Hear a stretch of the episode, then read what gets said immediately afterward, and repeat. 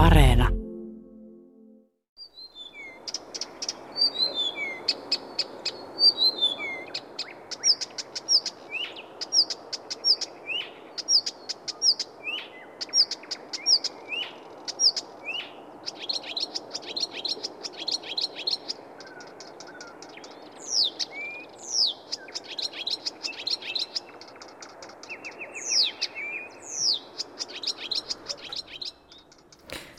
Siinä aika taitava laulaja vai mitä Juha? Kyllä, yksi Suomen parhaista, ellei paras. Toiset tykkää enemmän luhtakerttusesta, toiset viitakerttusesta ja jotkut kultarinnasta. Ja viitakerttusi on tänä vuonna ollut aika hyvinkin äänessä. Että niitä on, oli sopivat muuttosäät ilmeisesti just oikeaan aikaan, se on asian muuttaja. Ja nyt kannattaa vielä lähteä retkille ja pääsee kuuntelemaan tätä. Että periaatteessa yölaulaja, mutta laulaa kyllä aamupäivisenkin ja aktiivisesti. Tässä äänessä voi kuulla mm, semmoisia Aasian terveisiäkin vai? Niin, se osa, osa matkia ja repertuaari kuuluu, kuuluu sitä sun tätä, että tosi monien sellaisten lajien ääniä tarkkakorvaiset voi, voi ainakin luu, tai yrittää päätellä, että mistä ne on napattu sitten mukaan, että ei ole pelkkää kotimaista matkintaa. Mutta tästä alkoi siis kesäkuun luontoilta ja täällä studiossa ovat paikalla kaikki. Heidi Kinnunen vastaamassa nisäkäskysymyksiin, Jaakko Kulberi hyönteiskysymyksiin, Juha Laaksonen vastaa lintukysymyksiin, Ari Saura kala- ja matelia-kysymyksiä, Henry Väreste kasvikysymyksiä. Täällä ollaan hyvillä, hyvillä etäisyyksillä valmiina vastaamaan teidän kesäisiin luontoilta kysymyksiin. Ja tosi paljon on tullutkin kysymyksiä, eli lähdetään näistä liikkeelle, mutta sitä ennen semmoinen pikainen kierros, koska, koska siis nyt on tavallaan kesä kauneimmillaan ja ensi sunnuntaina vietetään luonnonkukkien päivää, niin mites raatilaiset, mitkä on teidän suosikki kukkijoita, kesäkuun kukkioita? Mitäs Henry kasvimiehenä? Kasvimiehenä sitten aloitan, niin, niin, niin mun suosikki kukka kasvi tulee tuolta tuntureilta, missä mä tykkään muutenkin kulkea ja oleskella, niin se on semmoinen kuin sielikkö. Se on patjakasvi, joka on kaunis sellaisenaan, mutta kun siinä on runsaasti semmoisia hyvin pieniä punaisia tähtimäisiä kukkia, niin se oikeassa valaistuksessa se on kuin rubiinit hohtaisi siinä maan pinnalla. Ja, ja tässä tapauksessa kauneus ei ole koossa, vaan rubiinin pienessä hohdossa. Oi, miten hieno kuvaus. Mites Heidi? Oi, oi. No nyt oli, nyt oli paha. Tota, mm, Etenkin kun Henry otti tuollaisen noin niin. hienon, että mä kuulostan heti paljon arkisemmalta. Ähm, mulla käväs, mä jotenkin mielessäni näin tämmöistä niittymaisemaa ja, ja mietin jotain puna-ailakkia tai jotain sellaista, sellaista rehevää niittyä. Ja joskus, joskus ollut sellaisilla niityillä, jotka on jäänyt sillä ihanasti mieleen. Että ne, ne oli aika monkeita. Mites Juha? No mä vastaan tuohon Henryn haasteeseen, niin mä otan tämmöisen vähän eteläisemmän ja kesäyön helmen, hiukan tähkämäisen valkolehdokin, joka avaa tuoksunsa öisiä, kun hämärällä kosteahkolla niityllä kulkee, se tuoksu tulee sitten yöllä, vaikka siitä on päivällä kulkenut eikä haistanut mitään ja yöllä sen haistaa jo kaukaa, että täällä niitä on, niin ehkä se on paras. No mites Jaska, onko hyönteisnäkökulma mukana tässä? No kun mä aina Alvariinsa laukkaa Öörössä ja aion luonnonkukkienkin päivänä olla siellä, niin jos vaikka toi kangasajuruoho olisi kukassa ja siinä on mukava tämä tää tota niin, pointti, että paitsi että se tuoksuu ihan sairaan hyvällä se kukka, niin sitten kun sinne menee tallaamaan, niin vaikka ne ei ole edes kukassa, niin sitten tulee semmoinen vähän roomalainen, roomalais-kreikkalainen fiilis, kun siellä on sitten kun mausta puutarhassa, että taas on tallannut pizzarasiaan tai jotain muuta. Menkö tällä Se on hyvä. Miten Sari?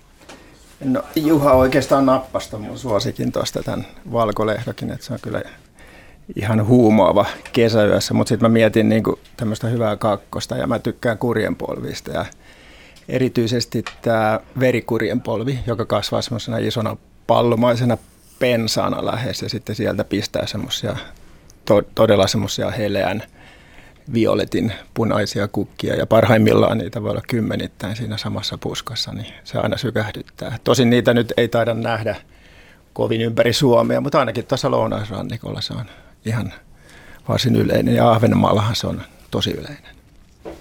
Keltalehdon joskus vielä ollut jäljellä.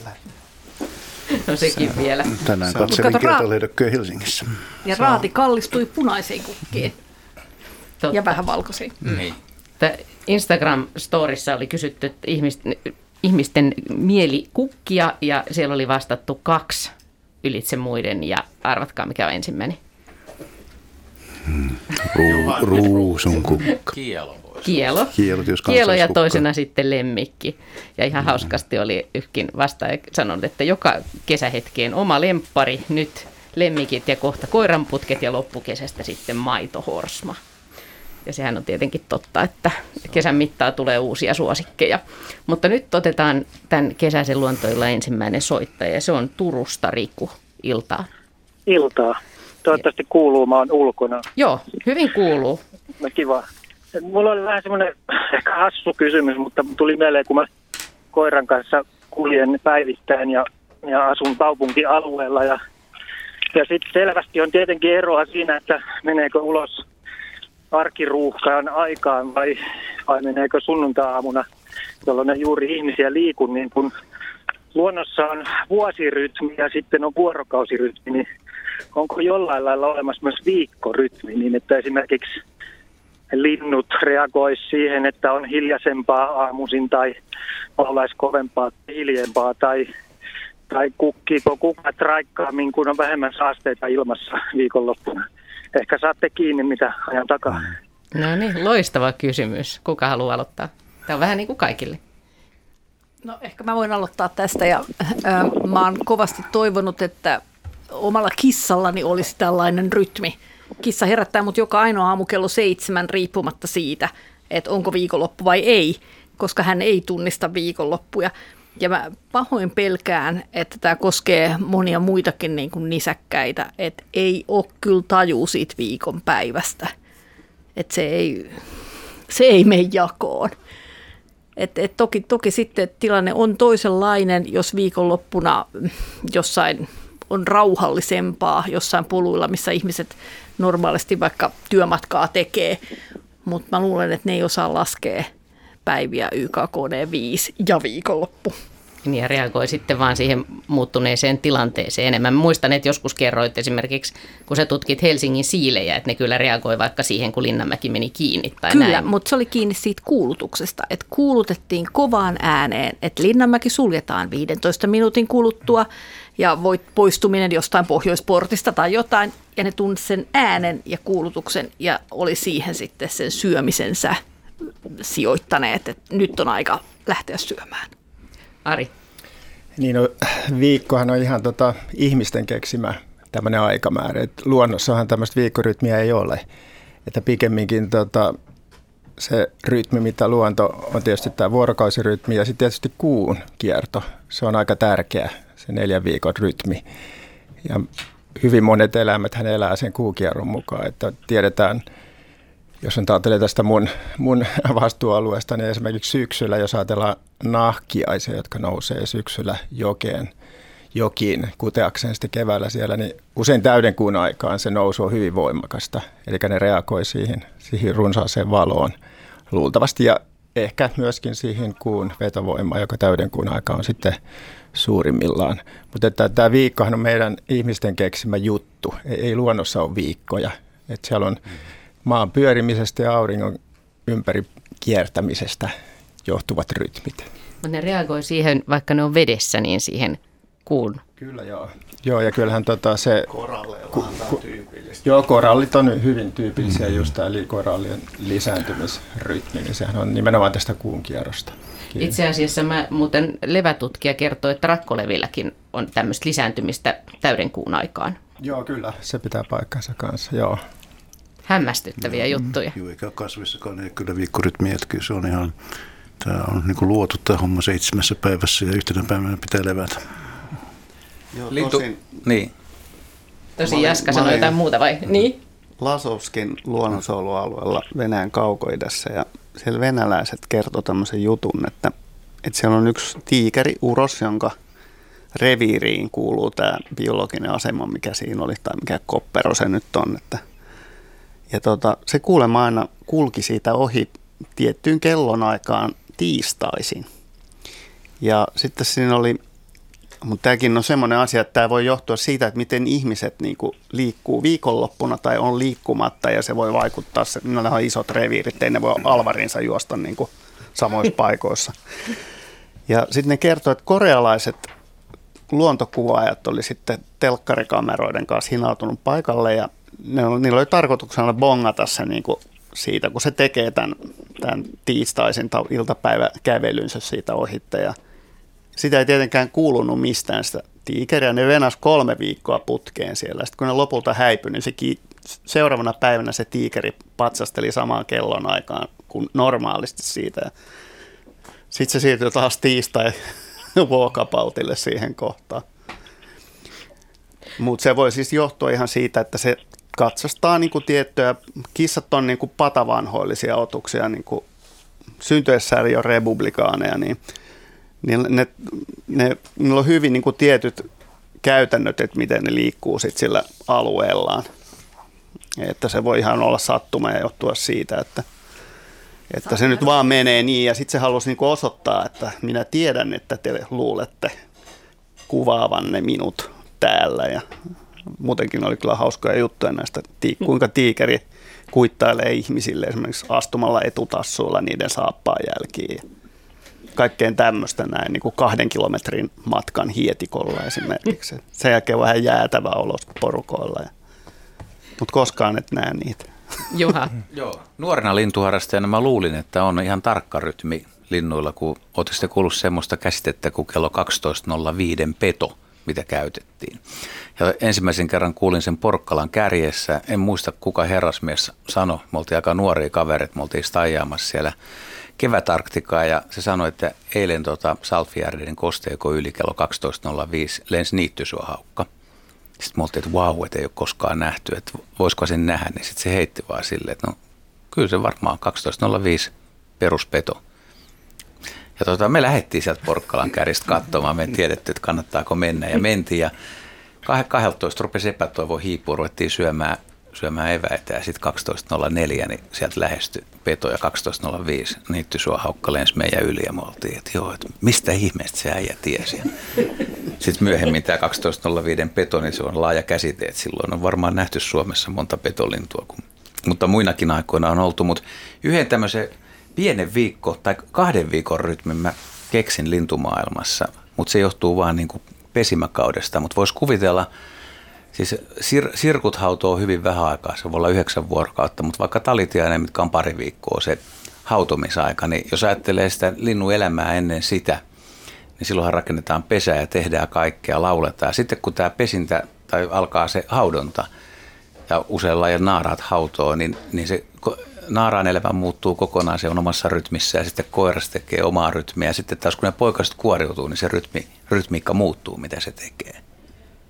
Mutta se ei ole ihan tähän, mutta siis kumminkin, että miten tämmöinen pesimäkausi määrittää sen linnun elämänrytmiä aika lailla. Ja siinä voi olla viikko tai kaksi aika merkittäviä. Ja sitten tietysti ne pesäpoikaset. Mutta entäs sitten tämä, mitä Riku onkin vielä varmaan vielä sen langan päässä, mutta Juh. pohti vähän niin kuin sitä, että, että jos on esimerkiksi vähemmän liikennettä sunnuntaina, niin voiko sitä kautta niin kuin tulla vaikutusta, että linnut laulaa innokkaammin silloin? Ja vähän niin kuin ehdollistuuko ne siihen, niin kuin nyt eläimet ehdollistuu muinkin asioihin. Ja kyllä mä sen tiedän, että ihminen on keksinyt tämän viikkorytmistä. Niin, Tajuako ne jotenkin sen, että nyt on rauhallisempaa tai niin, kohta, kohta tulee ehkä taas se rauhallisempi aika tai jotain tämmöistä. Tuommoista ehdollistumista tapahtuu, jos ajatellaan vaikka, että jotain ruokintaa, vaikka linturuokintaa, että se tapahtuu aina samana viikonpäivänä, tai jotain peuraruokintaa tai muuta, niin kyllä ne siinä ehdollistuu ja ne osaa niin kuin, niin kuin sitä seurata sitä rytmiä, mutta se johtuu vain siitä, että ruoka on tarjolla silloin tiettynä, tietyn ajan kuluttua, ja muina aikoina ei kannata norkoilla siellä. Ainakin ne kehittyneemmät eläimet ehdollistuu varmasti tämän tyyppisiin rytmeihin, mutta sekin on niin meidän aikaansaama rytmi, että se ei ole luonnossa. Luonnossa ei mitään tapahdu noin kovin säännöllisesti viikon välein. Tai jos tapahtuu, niin tietysti sitten siinä voi olla tämmöinen rytmi, mutta mulle ei nyt aika heti tule mieleen mitään semmoista luonnon ilmiötä, joka tapahtuu samaan kelloon aikaan joka viikko. Vai tuleeko teillä?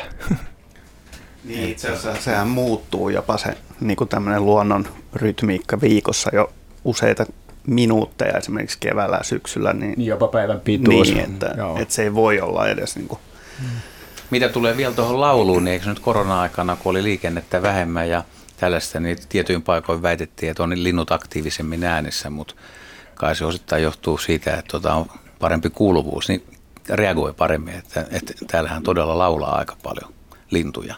Mutta se, mikä on tietysti, että, että, että kyllä on ajateltu, että talitiainenkin laulaa, laulaa metelissä voimakkaammin ja tehokkaammin sitten, mutta vaikea niin kuin sanoa, että jos sunnuntaina on hyvin hiljasta, niin linnut intoutus just sen takia laulaa, niin ehkä siinä on vähän mielikuvitustakin. Mutta eihän linnutkaan, jos on kova tuuli esimerkiksi, niin eihän ne silloin laula. Taikka siis, tai saattaa laulaa, mutta että kyllähän se nyt on niin kuin jo muotoutunut tehottomaksi No, tuulisella aina, se, on, se on laulaminen. vaikeampi kuulla, mutta Niin. niin. kyllä jotkut laulaa. Ja sitten yksi, mikä on tota, legendaa tai väitetään väärin mun mielestä, että linnut ei jossain tihkusateessa laula, niin saattaa laulaa todella innokkaasti. Ja heti kun sade loppuu, niin laulaa tietysti vielä aktiivisemmin. Mutta että, kyllä sateellakin voi olla linturetkellä. Se on vain ihmiset kiinni, että haluatko olla siellä ja kastua. Joo, itse asiassa tihkusateella on usein hyvin tyyntä ja silloinhan se kantautuu se ääni hyvin. Niin, että se onkin kuulijasta kyse, niin. ää, muistuttaa myös iltaa se hämärä, jos tulee todella niin kuin tummat pilvet, niin esimerkiksi perhosilla käy sillä, että monet iltaaktiiviset lait saattaa lähteä lentoon tämmöisessä niin kuin hämärässä tilassa. Tähän asti päästiin, Riku, mutta erittäin hyvä, hyvä kysymys. Hyvä. Ja, ja osi, Jätetään muille tilaa loppuilla. hyvä. Jätetään, jätetään. Tähän asti päästiin tosiaan ja, ja siihen, että ei ehkä viikkorytmiä paitsi eräällä tiikerillä tiistaisin. Muistetaan tämä. Kiitos. Kiitos. Sitten jatketaan eteenpäin ja Tapio Hindeen on soittanut tänne iltaa. Iltaa. Joo, ja minkälainen kysymys on mielessä? No, oli sellainen kysymys mielessä, kun tässä on noita kimalaisia seurannut ja, ja tuota, viime vuonna taisin tuo mantuloiskimalaisen tuosta pongatakin tai googlettaa sen, mutta, mutta tuossa kun on uimaltaalta noita kima, kimalaisia pelastellut, niin tota, nyt sattui vastaan tuossa Alppiruusuissa, oli lensi kimalainen ohi ja, ja tota, otti kyllä heti silmään, että hetkinen, että nyt oli joku erikoinen kaveri. Ja tuota, tuota, tuota. Piti vähän lähemmin silmäillä ja kaivella kännykkä esiin. Että oli, oli niin erikoisen näköinen, että hän huijas olevansa kimalainen ilmeisemmin. Nelisiipinen, mustat siivereunat, ihan kimalaisen kaltainen väritys, pitkä imukärsä, ketä ei kuvaa näe siellä netissä. Lähetin neljä kuvaa siitä. Ehkä niistä Joo. joku on teidän sivuille eksynyt, mutta Kulperi osaa varmaan sitten kertoa paremmin, että mis- mi- mistä epelistä on kyse. Muista en ollut ennen, ennen tavannut. Nämä on, Jaska tässä katselee tuolta, tuolta tilan toiselta puolelta. On nähnyt kuulemma ihan tarpeeksi, vaikka tässä onkin näitä metrejä Oho. nyt turvaetäisyyttä, niin tota, tämä riittää jo.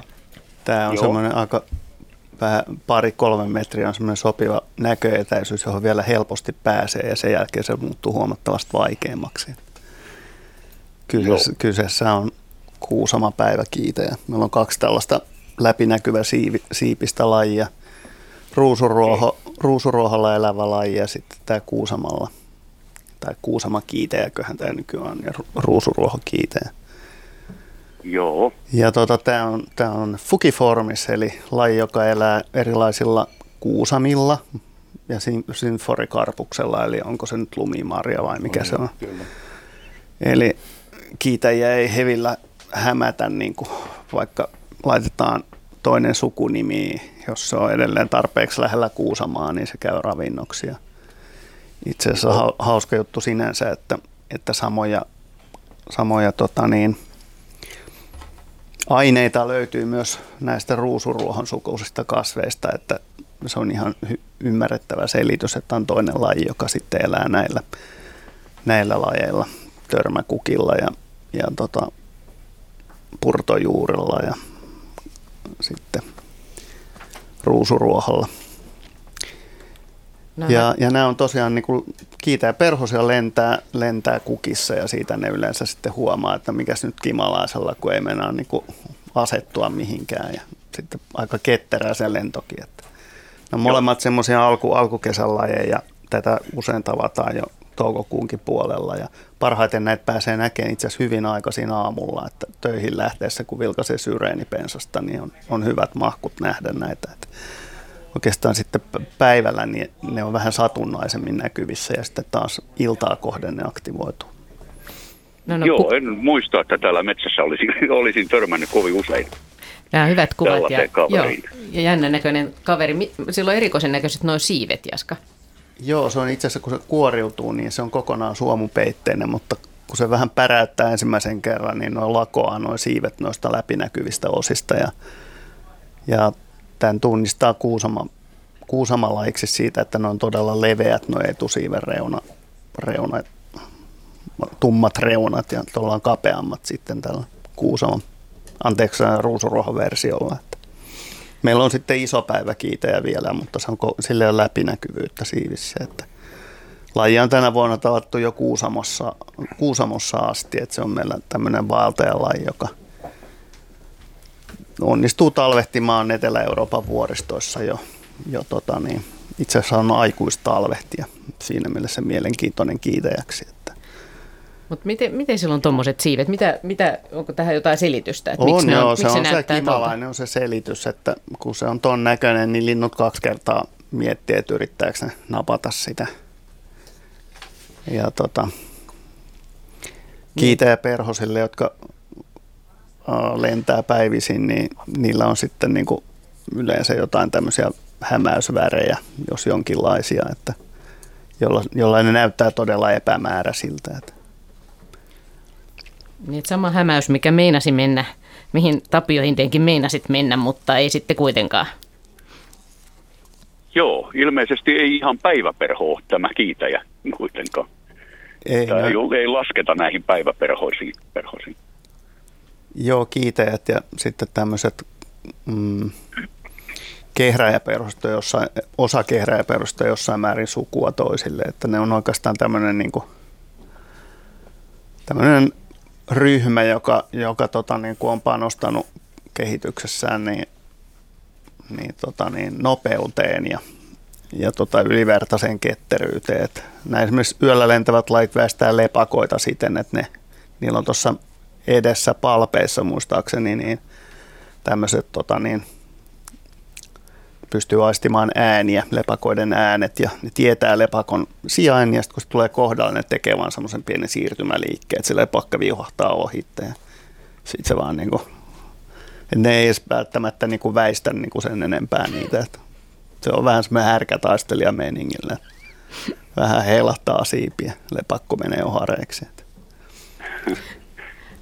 Mutta suurin osa lepakoistahan itse asiassa syö, syö tota niin, pieniä pieniä tota, kaksiipisiä, että, että jos ne saa perhosen tai kaksi yössä, niin se on niin juhlaateria. Se on 200 pyrähdystä hyttysen perään vähemmän. Niin kuin, että sinänsä läskiyökkönen on kyllä oikein hyvä tavara. Et suurin osa meidän yö, isommasta yöllä lentävistä perhoista, niillä on kaikilla kuulojärjestelmät, joilla, joilla ne tota niin, pystyy siten niin kuin välttämään lepakoita halutessaan.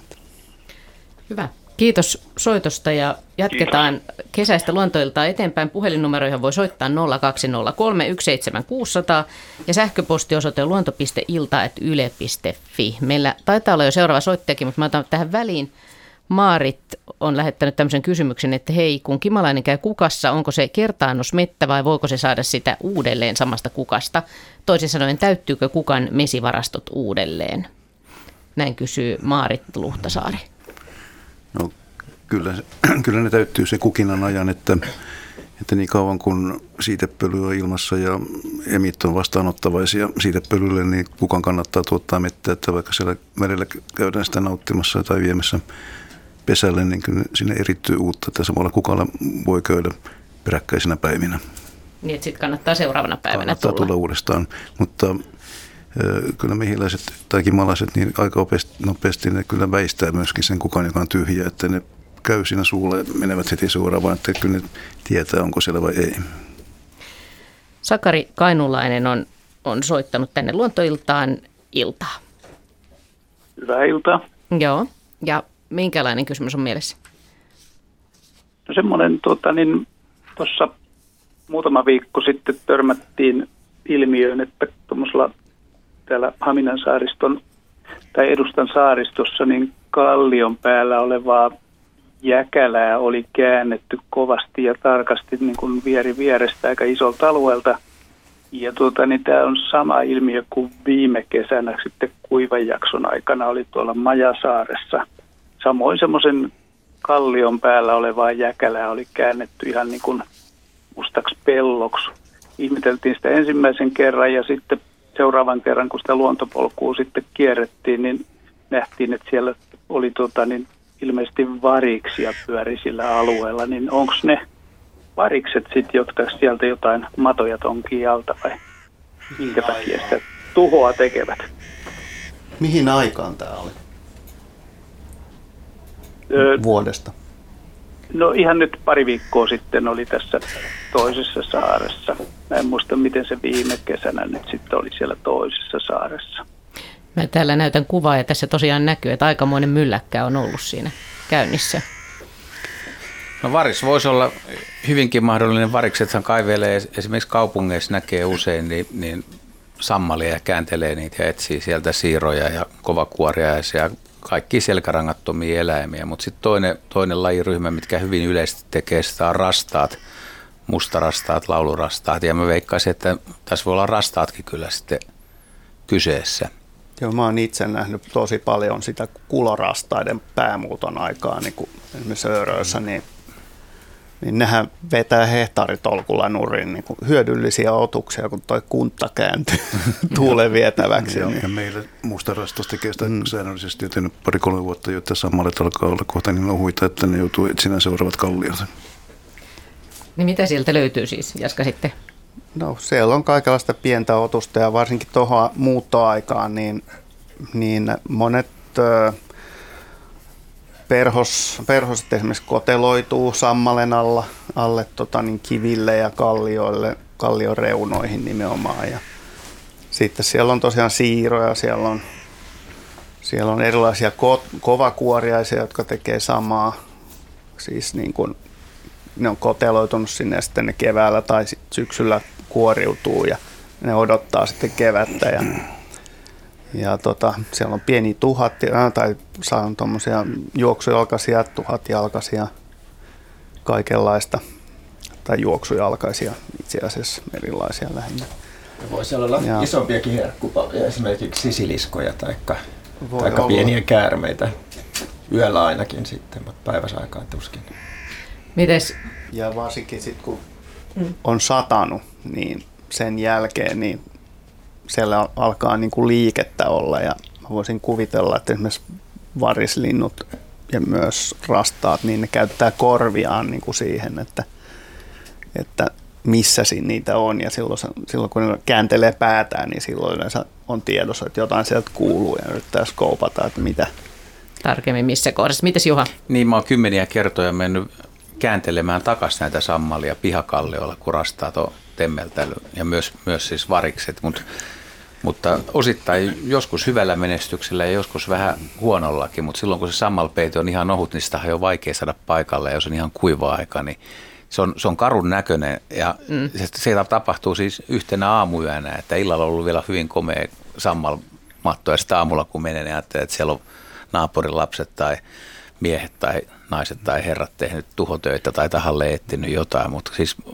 kun jää seuraamaan vaikka mustarastaankin sitä kääntöhommaa, niin siinä aika iso sammal, tuommoinen levy, niin kääntyy ja nousee tosi nopeasti. näppärästi.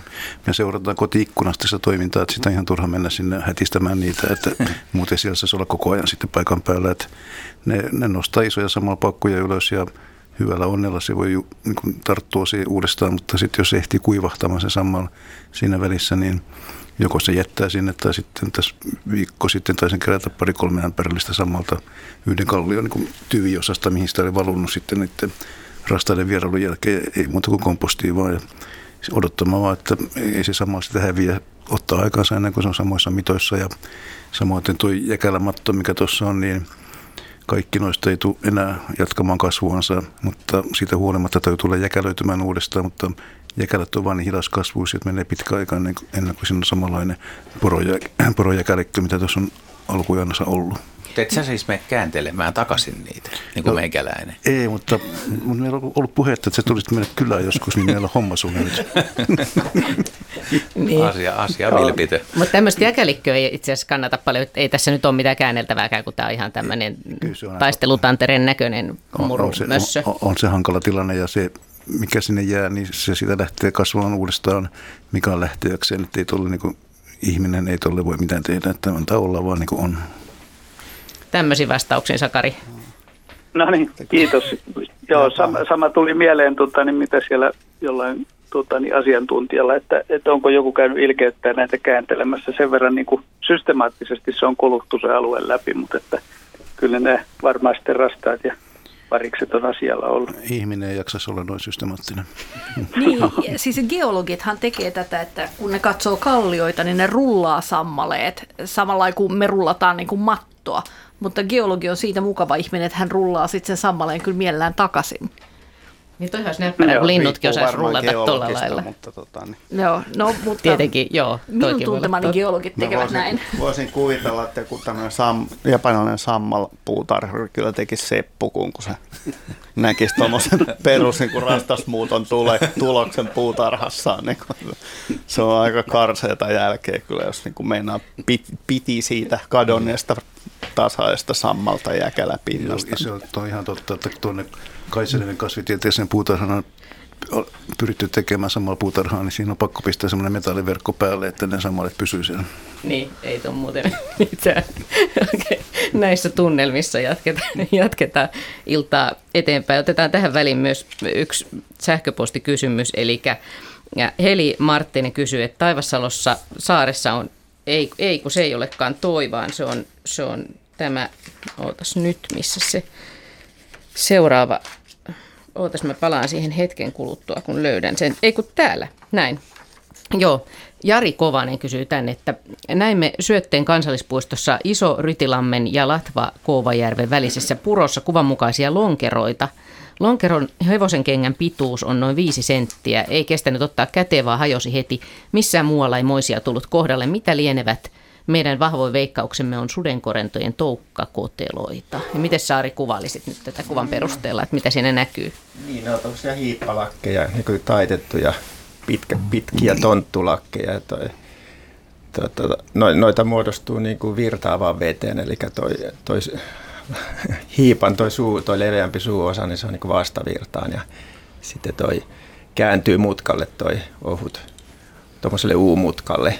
Ja nämä, nämä ei ole kyllä sudenkorennon toukkien aikaansaannoksia, vaan vesiperhostoukkien aikaansaannoksia. Et vesiperhosissa on, vesiperhot on itse asiassa hirveän monimuotoinen eliöryhmä, että ni, niitähän on, niitähän on varmaan maailmanlaajuisestikin yli 12 000 lajia. Suomessakin taitaa olla yli 200 kuvattua lajia. Että ne on ehkä kaukaisia sukuisia, suku, sukulaisia perhosille, mutta ne on tämmöisiä niin verkkosiipisiä tai tämmöisiä suomuttomat siivet, sanotaan näin. Perhosilla on suomut siivissä noin pääsääntöisesti. Joo, ja näillä on, karvat. näillä on karvaset siivet aivan oikein, joo.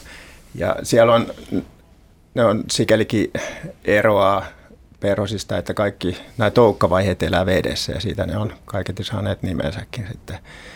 Ja ne toukat on hyvin monimuotoisia. Siellä on niin kaiken näköisiä laiduntajia, levänsyöjiä ja dedrituksen eli tämmöisen orgaanisen aineksen syöjiä. Ja, ja jotkut järsii puuta, jotkut imeksii jopa putkilo, vesiputkilokasvista nesteitä. Ja sitten siellä on ihan pelkkiä petojakin, että nämä on itse asiassa rysäsirvikäs niminen vesiperhoslaji, joka, jonka toukka on peto. Se pyydystää ajelehtivaa planktonia noilla pusseilla ja itse asiassa se itsekin on sitten suojassa tuolla pussin mutkassa, että se on samalla sille koti ja pyydys.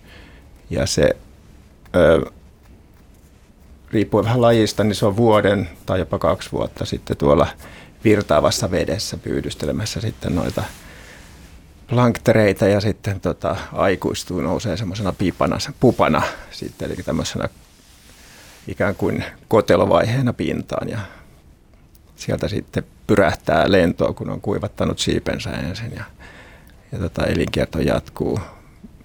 Mutta tuota, osata, osahan tuntee varmaan nämä niin sanotut kivikopat, eli ne semmoiset pienet toukat, jotka vetää tämmöisiä kivensiruista rakennettuja putkiloita perässään tai sitten jotain kaislaputkiloa, niin ne ovat myös vesiperästoukkia, mutta näillä tämä koti, koti tehdään itse, kudotaan tämmöistä seittiä, vähän saman tapaan kuin hämähäkit kutoo seittiä tai perhostoukat kutoo silkkilangalla seittiä, niin ne kutovat tuommoisen hiippalakin itselleen pyydykseksi ja asumukseksi. Aika, aika nerokasta, että se on koti ja pyydys samalla. Ja tässä kuvassa tosiaan näitä on siis satoja, kun, minkä verran tässä nyt näkee tänne. Tässä on kirkasta vettä ja tässä rantavedessä näitä näkyy Joo, näitä. Ymmärrettävistä syistä on virtaavan veden lajeja nämä rysäsirvikkäät, Kyllä, koska se nimenomaan. tasapaino vaatii sen veden virtaukset, Joo. muuten tuo homma ei toimisi. Ja tuosta tuon monimuotoisuuden lisäksi on hyvin tämmöinen vanha hyönteisryhmä tai lahko.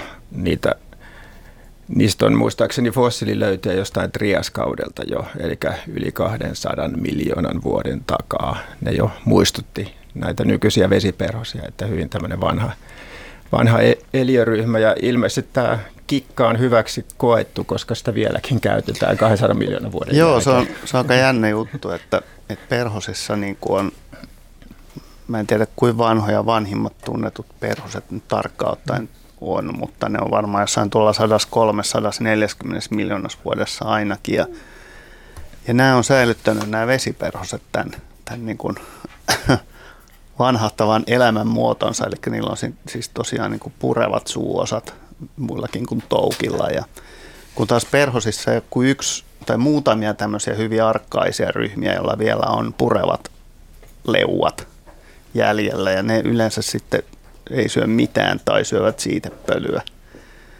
Ja kaikki muut on siirtynyt modernimpaan pilli, pilliruokintaan ja, ja, ja tota, sitten siinä on, siinä on käynyt, ollut ehkä radikaalia se, että kun lepakot on ilmaantunut aikanaan niin kuin lentelemään tuonne yöhön ja, ja sitten ensiksi dinosaurukset, jotka osas lentää ja sen jälkeen niiden jälkeläiset linnut, niin – tai lentoliskot ja lentävät dinosaurukset eli linnut, niin, niin se on aiheuttanut haasteita näille perhosten niin kuin olemukselle. Ne on tosiaan, tai ne, niillä on kehittynyt näitä esimerkiksi yöllä lentäviä muotoja ja, ja sitten taas kaikenlaista myrkyllisyyttä päivä, päivällä lentäville. Ja, ja esimerkiksi jos ajatellaan perhosen lentoa, lentoa niin, niin tota, siinä on jännä juttu, kun monet on, äh, heijastaa ultraviolettia, että niillä on tämmöisiä mekaanin tai niin kuin rakennevärejä.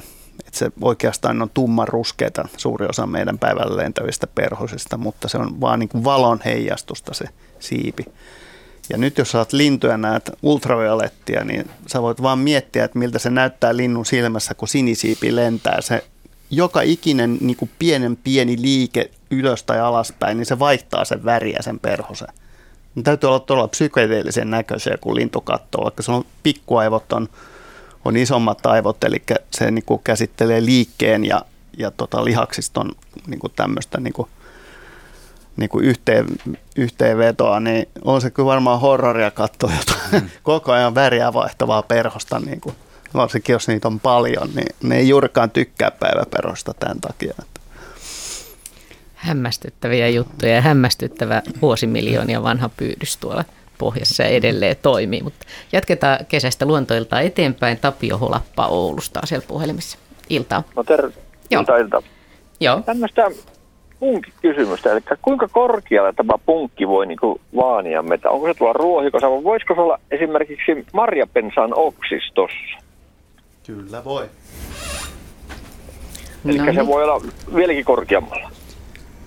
Joo, yleensä ne, on, ne kiipeää mihin nyt kiipeää, mutta missään puissa ne ei kuitenkaan yleensä ottaen roiku, että, että koska tämän punkin niin kuin logiikka on se, että, että se on esimerkiksi kuivalla säällä mieluummin lähellä maanpintaa jossain suojaisessa kosteassa ruohostossa. Ja, ja tota niin, kosteammalla säällä se sitten mielellään kiipeää korkeammalle. Ja useimmilla punkeilla on mukaan lukien tämä meikäläinenkin, ne ilmeisesti paitsi, että ne pystyy aistimaan meidän hengitysilmaa ja niin poispäin, niin, ja, ja näkemään liikettä, niin, niin ne pystyy niin orientoitumaan siihen, että haa, että tuolta nyt tulee joku tyyppi. Ja jos on joskus käynyt keitaalla jossakin Saharassa tai muuta, niin siellä voi päästä hyvinkin riahaannuttavan kokemuksen uhriksi, kun pensaat suunnilleen kahiste liikkuu kohti, niin kun kaikki siellä olevat punkit niin kun näkee sut matkan päästä. Näkee sun lämpötilan. Eli niillä on infrapunan näköä monilla lajeilla ja siitä ne tunnistaa, että no, nyt tulee jotain lämminveristä ja hottia kohti. Että tota, keitaita kantsii sitten varoa. Hyvä. Niin, Mikä onko se niin. täälläkin esimerkiksi semmoinen homma, että jos me liikutaan esimerkiksi tuolla, tuolla niin kostiamassa paikassa, niin kostiamassa paikassa voisi olla esimerkiksi tuolla, tuolla korkeammalla sitten. No käytännössähän se usein on näin, koska kosteammissa paikoissa kasvaa korkeampaa ruohokasvillisuutta Niin, ja heiniä. Ja sitten jos sä oot kuivalla kedolla, niin lenkkarikin tuntuu kumisaappaalta verrattuna siihen kaseekkoon, joka on siellä rannempana. Eiköhän se punkin strategia ole siinä, että se on sillä korkeudella, missä tehokkaammin pääsee elämän, elämään kiinni. Joo, ja sitten huomioiden sen, että, että jos on todella kuiva keli, niin silloin se mieluummin pysyy alempana. Koska nämä on pieniä otuksia ja lämmin, kuiva, auringonpahteinen keli, niin se, se, se vetää mehut, loputkin mehut. Itse asiassa ilmeisesti pikkujyrseet on tärkein punkin, punkkien tämmöinen ravintoeläin tai puutiaisten ravintoeläin. Ja mun käsittääkseni tämmöinen, esimerkiksi tämmöinen maassa oleva lehtikarike, niin se on hyvin semmoisilla alueilla, missä on paljon myyriä ja hiiriä, niin puutiaisten suosiossa, koska siellä on niin kuin suuremmat todennäköisyydet sitten kohdata tämä ravintokohde ihan siellä tämmöisessä kuivassa lehtikarikkeessa lähellä maanpintaa, kuin että roikkuu jossain tota heinänkorressa ja odottaa sitä ohi juoksevaa metsämyyrää.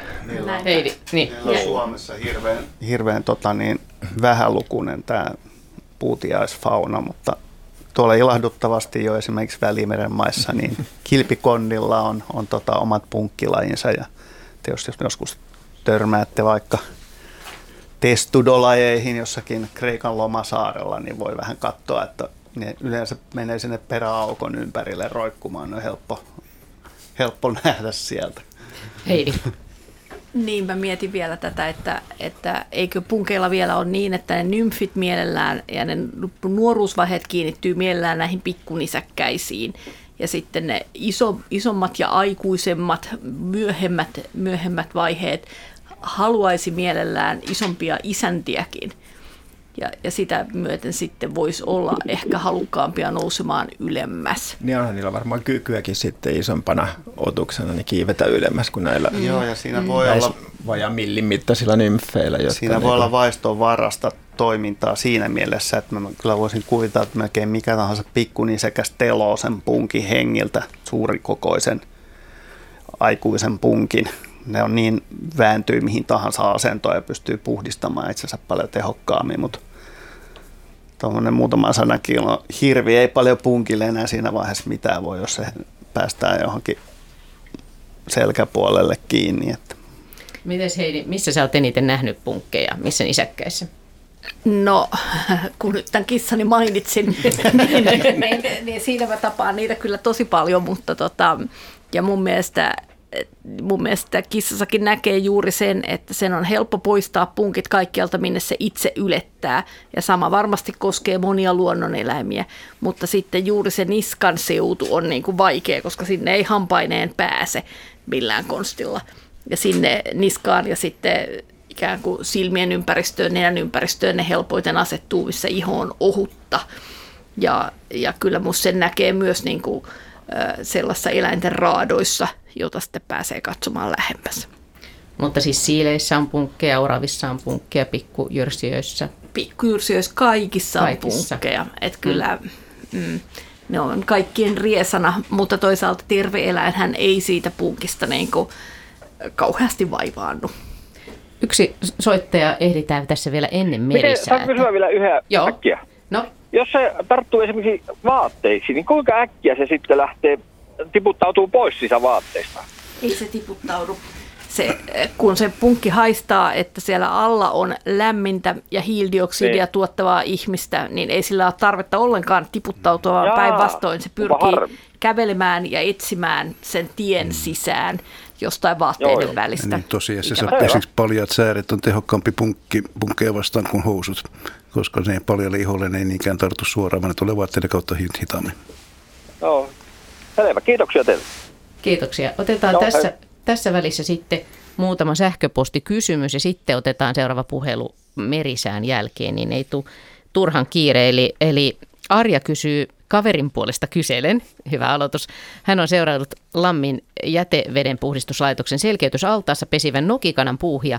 Miksi poikaset ovat niin hurjan näköisiä? Erityisesti pään leimuava väri ihmetyttää. Ja totta tosiaan, kun vaikka, vaikkapa googlailee Nokikanan poikasen kuvaa, niin kyllä on aikamoinen, aikamoinen ilmestys tämä kaveri. Ihan tämmöinen niin tulenpunainen pää ja sitten vielä tuommoiset ihan melkein kuin tuommoinen pieni aurinko ja sieltä sitten tuommoiset oranssit lieskat sieltä sitten vielä. Jaska vastaa Takatukkana. varmaan, että evoluutio on ihmeellinen ja Äidin rakkautta ei näytä mikään pidättelevä. pidättelevä. Se on ihan totta, ne on kyllä hurjan näköisiä kavereita, mutta en mä kyllä oikein osaa antaa selitystä. Se erila- eri poikaset näyttää vähän erinäköisillä. Voisiko, voisiko niin kuin ajatella, että sillä olisi jo jotain pelotetta jollekin? Ne En on tiedä. aika väli, väkivaltaisia toisiaankin kohtaan noin nokikanan poikaset. Että Tähän lintumaailmassa muutama punkkari olla. Aika hurjan näköinen, ihan erinäköinen kuin tosiaan emo. Ja Väritykset ja nimenomaan, joo. Mutta kyllä se sitten muuttuu siitä, ennen kuin se muuttuu niin kuin oikeaksi aikuisen nokikanan näköiseksi, niin se häviää punainen väri siitä ja tulee vaalea kaula ja semmoinen aika, aika tasapaksu harmaa tumma, tummaksi lintu ennen kuin se muuttuu mustaksi. Et siinä on vielä niin kuin välivaihe sitten aikuistumiseenkin. Selvä. Ja sitten täällä on vielä tämmöinen kysymys, ehditään just just, että kävelin viime viikon loppupuolella kasvien keskellä Lappeenrannan mälkiällä, kun nenääni kantautui lujitemuovitehtaan tuoksu tai haju, vaikka lähistöllä ei taatusti valmistettu lujitemuovia. Kyseinen aromihan tulee styreeni-nimistä aineesta. Luin, että jotkut kasvit erittävät kyseistä ainetta. Onko tällä hetkellä joidenkin sellaisten kasvien kukinta-aika, jotka erittävät kyseistä ainetta erityisen paljon, kysyy Mikko Koho Imatralta. Ja itse asiassa meillä kohta tulee merisää niin, että Henry, jos et heti, heti keksi vastausta, niin sitten sä ehdit miettiä merisään ajan. Montako sekuntia mulla on aikaa? Sulla on 30 sekuntia aikaa tai vähän yli. Eli styreeni on organinen yhdistö, mitä on kasvikunnassa laajalti, mutta mikä kasvista nyt juuri nyt erittää kukistansa, mä en pysty sanomaan, mutta sitä myöskin puuaineessa, ihan yleisesti kasvien juuristossa ja muuta, mutta itse en osaa sanoa, että mä olisin koskaan tietoisesti haistanut tuota luonnossa. Se on myös muun muassa tämmöistä kasvurohtostooraksi, mitä meidän luonnonvarassa ei Suomessa ole. Sitä vain pillereinä meillä myynnissä, niin, niin, niin sitä löytyy, mutta mikä sen juuri nyt aiheuttaa, en pysty sanomaan. Ja kesäkuista luontoilta jatketaan vielä, niin otetaan täältä muutama sähköpostikysymys. Esimerkiksi tämä. Melkein viisivuotias Valo löysi Vuosaaren rannasta kaksoiskukka voikukan. Emme ole aikaisemmin nähneet. Kuinka yleistä tuplakukkaisuus on? Terveisin Valo ja mummi. No onhan se harvinaista, että ei se voi kukkaa eikä muukaan kasvi normaalisti noin tee, jos yksi mököinen on. Tämä voi kukkahan on näitä asterikasveja, jotka tekee mykärän ja tuossa tapauksessa kasvi näyttää muuten ihan hyvä kuntoiselta, mitä tuosta näkee, niin melkeinpä veikkaan, että siinä on käynyt joku pieni mekaaninen vaurio tuossa kukan kehittymisen alkuasteessa ja se on sitä kautta sitten lähtenyt harmaan kahtia. Mutta ei, ei tuommoista niin todellakaan usein näe, että harvinaista se on. Harvinainen havainto siis. Ja sitten toinen sähköpostikysymys vielä. Jarno Jäppinen kysyy, että olen seurannut välillä muurahaisten toimintaa ja touhuja. Yksi asia on pistänyt silmään, kun muurahainen kuolee, niin toinen muurahainen ottaa ja kantaa sen pois. Eli hautaavatko muurahaiset kuolleita kavereitaan tai mitä ne tekevät sille kuolleelle yksilölle ja mistä tämä ilmiö johtuu? Jaska. Ne oikeastaan hautaa niitä, vaan ne vie ne se roska, roskakasaan, jossa on kaikkea muutakin niin kuin pesään kelpaamatonta aineistoa. Tämä on ihan hygieniasyistä, ne tekee sen. Mä oon kyllä kuullut, että puhutaan muurahaisten hautausmaasta, mutta Niin no, se on semmoinen dumping place, niin kuin, että sinne, sinne viedään kaikki kelpaamaton. Ja selitys on siis se, että, että ei kannata pitää kuolleita Niin, siinä on tautivaara, että siinä muurahaisessa on jotakin loissiinta tai muuta sellaista, mikä uhkaa sitten koko pesäkuntaa, niin se on järkevää viedä pois. Voiko tämmöisiä muurahaisten hautausmaita tai, tai niin kuin Jaska Tyllysti, Tyllymän puolesta ilmoitti kaatopaikkoja, niin, niin etsii siitä pesän läheltä? Joo, kyllä. No, aina välillä ni- niitä löytyy kyllä. Järjestys olla pitää. Näin. Luontoilta tosiaan jatkuu seitsemän jälkeen ja sähköpostiosoite, johon voi lähettää kysymyksiä luonto.ilta.yle.fi ja puhelinnumero on 0203 17600 ja siihen voi soittaa tälläkin hetkellä kyllä. Ja tota, katso, täällä oli vielä yksi erittäin lyhyt kysymys. Miten voisin auttaa pientä Varpusen poikasta? Ei osaa vielä lentää ja löysin tänään meidän pihan nurmikon rajasta. Nyt kolme tuntia myöhemmin äsken vein sen hanskoja käyttäen kuusen kannon juureen. Samaisessa kuusessa on esimerkiksi rä, räksien pesiä. Teinkö oikein? Se, se on ihan hyvä taktiikka. Nämä räkset suojelee sitä ja, ja tuota, yksilä varmaan emot ja käy ruokkimassa sitä, että usein linnunpoikaiset lähtee ennen lentokykyä jo pesästä ja se, ne saattaa olla, että ne pärjää ihan hyvin ja niille ei ole mitään hätää, mutta ihmis, inhimilliset vaistot vaan herää, herää. Sitten on eri asia, että jos näkee selkeästi, että lintu on loukkaantunut tai silloin siipi poikki tai jotain, mutta suojaan, ettei varikset ja harakat pääsekin. Tai harmaalokit. Tai kalalokit. Eli tämä oli ihan hyvä, hyvin toimittu. Ihan, ihan hyvin toimittu. Hyvä. Ihan aluksi sähköpostikysymys. Vesa Naantalin maaseudulta kysyy, että tuohon pellon reunaan on parikymmentä vuotta sitten kaivettu viisi metriä leveä ja yksi metriä syvä kastelukuoppa. Se täyttyy metsän valumavesistä. Lammessa on yleensä ollut vesiliskoja, mutta ei enää parin vuoteen. Mistä liskot joskus sinne ilmestyivät ja miksi ne ovat, ja minne ja miksi ne ovat menneet? Mitä Ari? Vesiliskot hakeutuu tai mantereiksihan niitä nykyään kutsutaan, mikä minusta on kyllä väärin. Mantereet on ihan toisia, toisia juttuja, mutta puhutaan nyt vesiliskoista, niin tota, ne on itse asiassa maaeläimiä, elää mielellään tämmöisissä kosteissa sammaleisissa metsissä hyönteisiä pyydystelle, mutta sitten keväällä ne hakeutuu vesiplotteihin kutemaan, koska niiden toukat on vesieläimiä. Ja tota, Yleensä ne on semmoisia, esimerkiksi saaristossa ne saattaa olla tämmöisiä kallioplotteja ihan, jossa on sadevettä. Ja jos se on hyvä paikka, niin siellä toistuu sitten vuosittain se, vuosittain se kutu. Mutta että jotkut tämmöiset plotit, sit jos ne on joinakin vuosina esimerkiksi kuivia, niin saattaa sitten niin kuin se paikallinen populaatio, joka siellä on lisääntynyt, sitten hiipua. Ja sen takia siellä ei sitten enää jatkossa näy niitä vesiliskoja. Mutta kyllä ne sitten just siinä aikuisvaiheessa ne jonkun verran vaeltaa ja etsii uusia paikkoja, ettei ne aina välttämättä sitten ole, tai nuoruusvaiheessa, kun ne lähtee sieltä lammikosta, niin etsii uusia paikkoja, saattaa ilmestyä sitten johonkin uuteen plottiin näitä liskoja sitten keväisin. Mutta kun pari vuoteen ei täällä ollut, niin onko se paikka jotakin huonontunut vai onko se vaan sattumaa?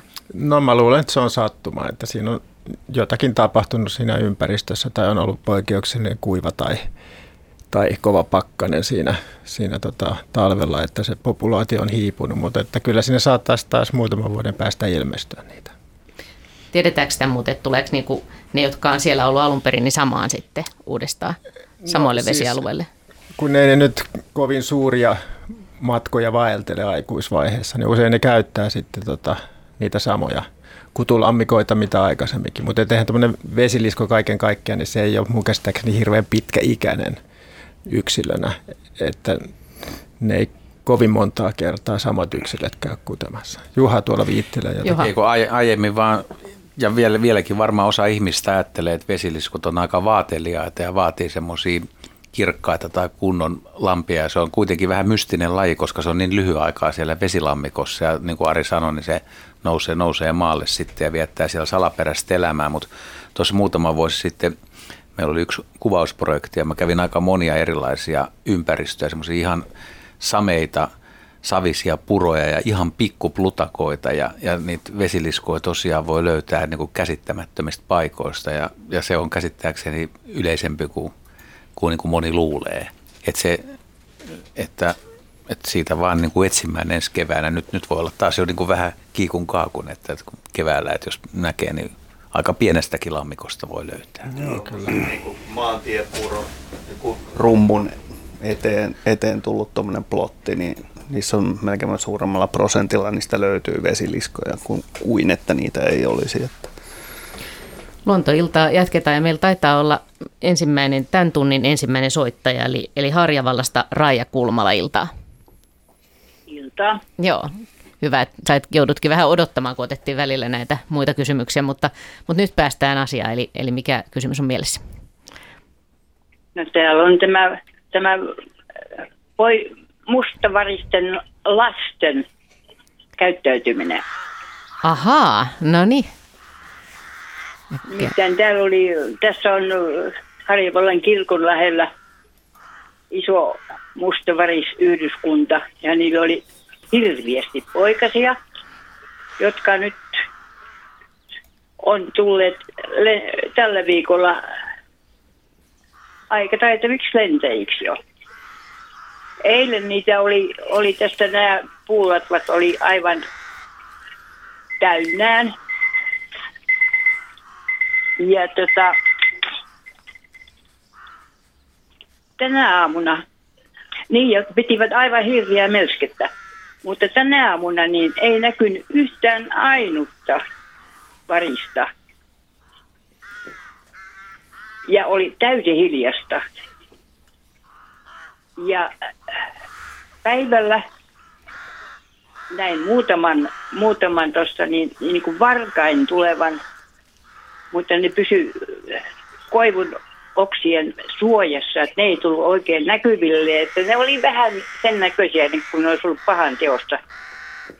Ja yksi siinä kävi nyt sitten sillä aikaa, kun oli tämä seitsemän uutiset, niin, niin äh, täällä on ollut semmoinen vahtivaris, joka on ilmeisesti vanha varis, se istuu aina määrätyssä puussa ja silloin ihan semmoisiksi puhtaaksi kulunut oksa latvaoksa, millä se istuu ja vartioi käyttäytymistä täällä, niin siinä kävi oksalla, tai siinä latvassa istumassa tämä vartija.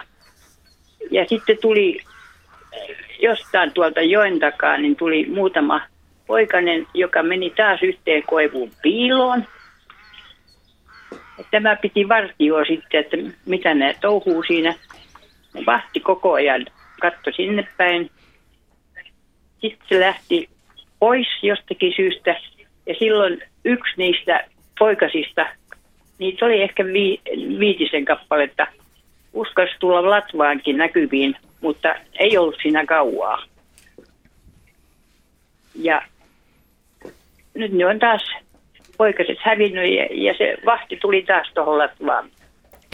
No mites? Et mihin, ne, mihin ne häviää ja viekö vanhat varikset jonnekin vai häätääkö ne pois, kun niitä poikasia ja melskaa sitä hirvittävää rääkymistä ei enää ole. No musta olisi kiva, kun pääsisi pitkästä aikaa näkemään mustavariksi. Se on nykyään Helsingin seudulla ja etelärannikolla, niin sangena harvinainen, se on jopa muuttoaikana harvinainen ja pesimälintuna erittäin harvinainen, että länsirannikon pisteissä niitä paikoittain on ja ja siellä, missä niitä on, niin se on yhdyskuntalintu, että usein, usein vaatii, niin kuin, että muutama pari aloittaa, niin pesimämenestys on parempi. Ja tuossa nyt jos on viisi poikasta, niin, niin siis yksi, yksi pari voi tuottaa... Ei, niitä on siis 50. Joo, joo. Mutta niin, nyt no, viisi oli. vaan Kyllä, kyllä. vahtimaan tuohon, että uskaltaako tänne tulla takaisin. Niin. No pesintähän etenee sillä lailla, että se na- naaras hautoo, mitä, mitä mä sanoisin, kaksi, kaksi puoli viikkoa. Se on aika nopea ja sitten ne kummatkin ruokkii niitä sinne pesään, mutta kun ne lähtee pesästä, niin nehän on vielä niin kuin emojen hoivattavina ne poikaset. Joo, ja ne ruokkii niitä pitänyt silmällä. 80 vuorokautta keskimäärin. Ja, ja tuota, siinä on varmaan sitten siirtynyt, että, että emot on johdatellut poikaset paremmille ruokamaille jo, ja hiljalleen myös siinä saattaa olla, että niille näytetään mallia, että mistä ruokaa löytää ja osa voi sitten etsiä itsekin, mutta, mutta jos tuommoinen joukko niin kuin häviää yhtäkkiä siitä, niin tietysti Niin voi... ne oli siis eilen tässä kaikki. Joo. Että oli ihan sakeena noi latvat. Joo, mulla, mulla, ei mulla, oo, mulla ei ole kokemuksia vahti. tällaisista. Että Mm. Nämä on, menee ihan arvelun piikki. Että yksi on se, että siihen on pölähtänyt ka- kanahaukka tai että siinä on kova Ei häiriötekijä. täällä- Ne on vaihtanut toiseen paikkaan tietyksi aikaa tai sitten ne on lähtenyt toisille ruokamaille. Mutta itse mä kyllä ajattelin silloin, kun ennen on ollut kokemuksia, että on, on, on Virossahan on hienoja mustavarisyhdyskuntia, että kyllä ne siinä niin kuin lähipiirissä kuitenkin olisi vielä tähän aikaan. Mutta mut en ole ihan varma, että kuinka nopeasti tämmöinen hajautuu sitten siitä lähimaasta. Onko jollain muilla?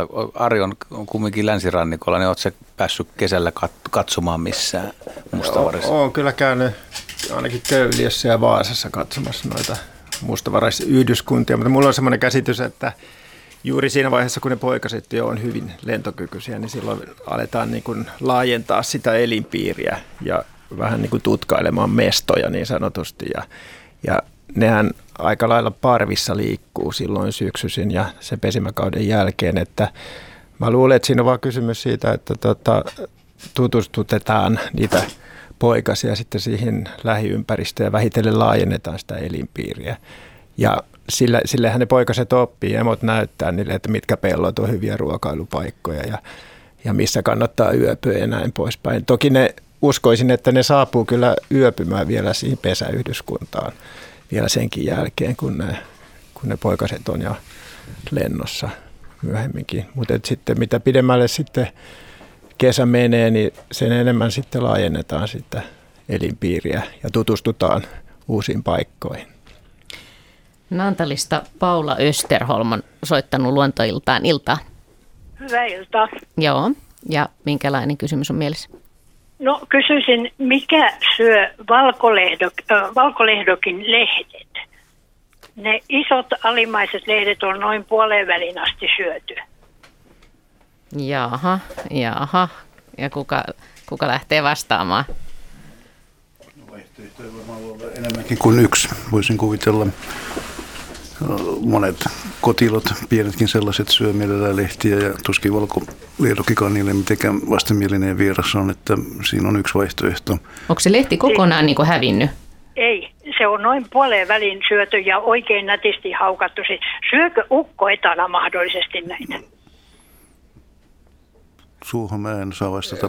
Mä, mä en oikein usko, että ukkoetana Valkohäntäpeurat Mä, tykkää. mä veikkaan metsäkaurista. Niin. Lähtisikö se kyllä vähän enemmänkin? Voisi lähteä enemmänkin. Niin, mutta jos mä- niillä on Lähtisi tarjolla- kukkakin vai? Niin, kyllä varmaan se olisi ehkä kukankin, mutta että jos se on niin kuin purastu poikki silleen nätisti, niin tulee, tuli metsäkaurista onko se, onko se syöty reunasta pieni palo kerrallaan vai onko sitä lähtenyt isoja paloja kerrallaan? Se, mä- no mielestäni se, mitä mä oon nähnyt, niin on, on niin kuin puolikas lehdestä on kerralla Kerralla haukattu. sitten se on varmasti tuo, mitä Ari sanoi, että isompi nisäkäs on liikkeellä. Mutta jää kyllä vähän vaikeaksi arvata, että onko se valkohäntä vai metsäkaurus vai ei voi mikä tietää. se nyt on haukannut. molemmat että- on persoja kyllä. Joo, ei voi Niin, tietää. niin. Kyllä ne moni, No. monin paikoin ne on, tota metsäkaurit on syönyt niin järjestään kaikki valkolehdokit kukkineen päivineen, että ilmeisesti se Sitten- maistuu, maistuu niille kyllä. No varma. No sitten toinen kysymys vielä. Miten valkolehdokki leviää ja voiko sitä jotenkin auttaa?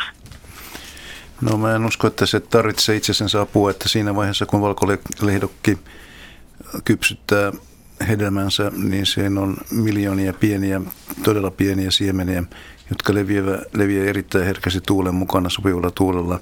Ja niitä päätyy ihan varmasti laajalle alueelle. Eri asia sitten si- on se, että kuinka moni niistä koskaan kehittyy uudeksi valkolehdokkiyksiköksi. No, niin todella pieni murtoosa siitä, mitä siementen määrä on. Kaikilla kämmeköillä niin on elinehto, että se siemen löytää oikeanlaisen ympäristön, jossa on oikeanlaisia sienirihmoja maassa, joiden kanssa se muodostaa symbioosin. Ö, Kämmeköiden siemenissä ei ole omaa vararavintoa, ne tarvitsee ulkopuolista apua. Ja lähes kaikki kämmeket elää jonkun sienen kanssa alkuelämänsä ja jotkut koko elämänsä.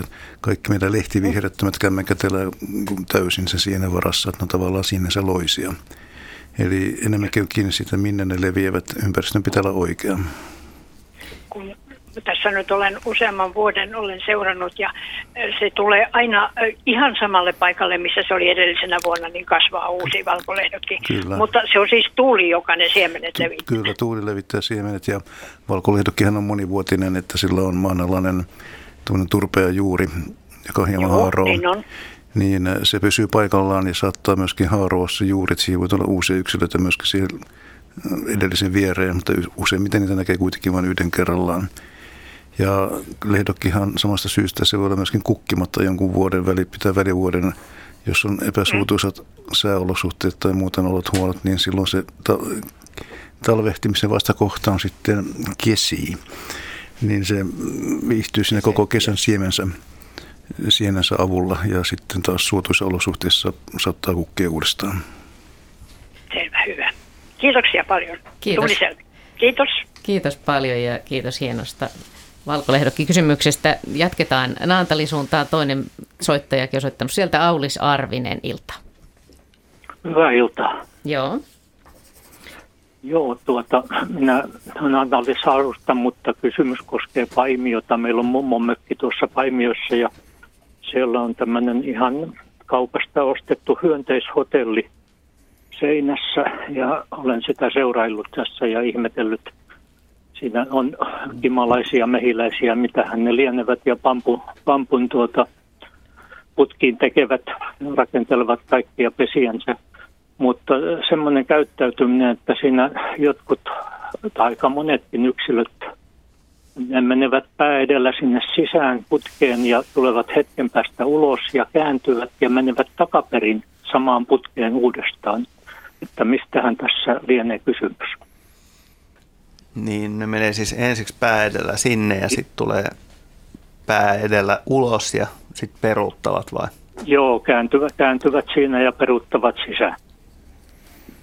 Ja sitten ne jää si- sinne. Niin kuin, Ää, no joo, ainakin joksikin aikaa. En ole ihan tarkkaan kyllä seurannut, että kuinka kauan ne siellä sitten toista, toista kertaa ovat, mutta että ne sanotaan, että kun ne ensimmäisen kerran menee sisään, niin se on ehkä muutama minuutti tai sitä luokkaa, kun ne tulevat uudestaan ulos ja, ja kääntyvät.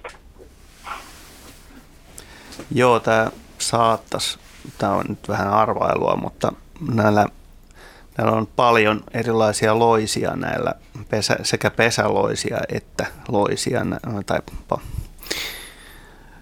tämmöisiä niin sanottuja kleptoparasiitteja ja sitten parasitoideja, eli loisia, jotka tappaa isäntäeläimensä.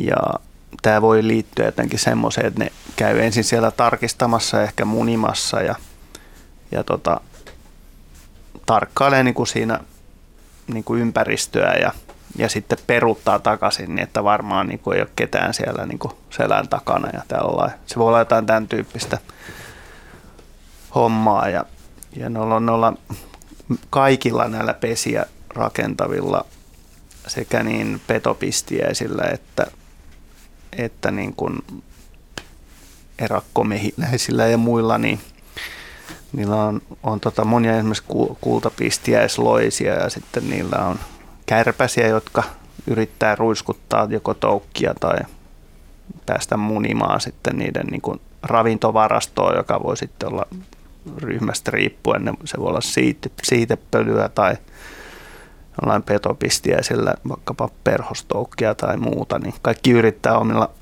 tempuillaan sitten päästä käsiksi näihin niin kuin muiden keräämiin aarteisiin ja munimaan sinne omat munansa ja, tai tosiaan jotkut ruiskuttaa toukat. Ja, ja tämmöinen niin kilpailutilanne on usein jatkuvasti päällä siellä. Että se voi olla, että jotkut tämmöiset maneerit, mitä nämä tekee, nämä pistiäisnaaraat, jotka siellä on pesäkolollaan, niin se voi li- liittyä siihen, että ne pyrkii niin kuin vahtimaan sitä, sitä tota, niin kuin omaa saalistaan siellä.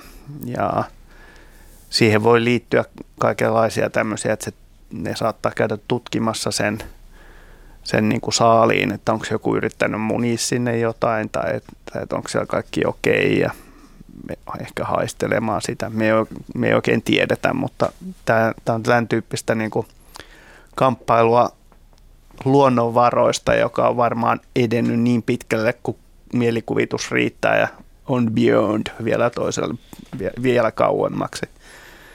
Ja siihen voi liittyä sen takia tämmöisiä aika erikoisia käyttäytymismalleja sitten. Onko semmoiset pistiäisen muuten helppo kääntyä siellä putkessa? kyllä se, kyllä se yleensä pääsee sieltä aika kivasti kääntymään. Että ne pystyy useat lait taittamaan itsensä täydellisesti. Niin kuin. Toi tuli mullakin mieleen, että jos on oikein ahdas putkilo, niin ehkä se naaras menee perään edellä sen takia, että se on parempi sitten, helpompi munia sinne onkalon pohjalle, ihan sinne perimmäiseen nurkkaan, ettei tarvitse niinku kieputtaa itsensä ympäri siinä tilanteessa.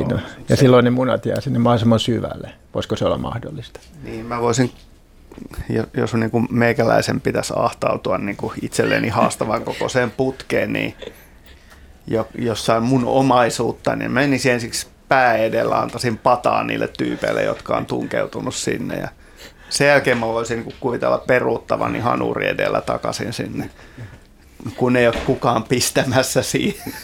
niin kuin varmistaa sen. Käy sitten tsekkaamassa, että siinä voi ihan oikeasti peruuttaa, eikä vaan niin kuin No niin, tämän mielikuvan kanssa ja hyvä Tämä on tämmöistä niin arkilogiikkaa, joka pätee niin itse, itseeni kuin pistiäisiin. On hyvä tsekata, minne ahterinsa lykkää. Ettei puutiaiset iske.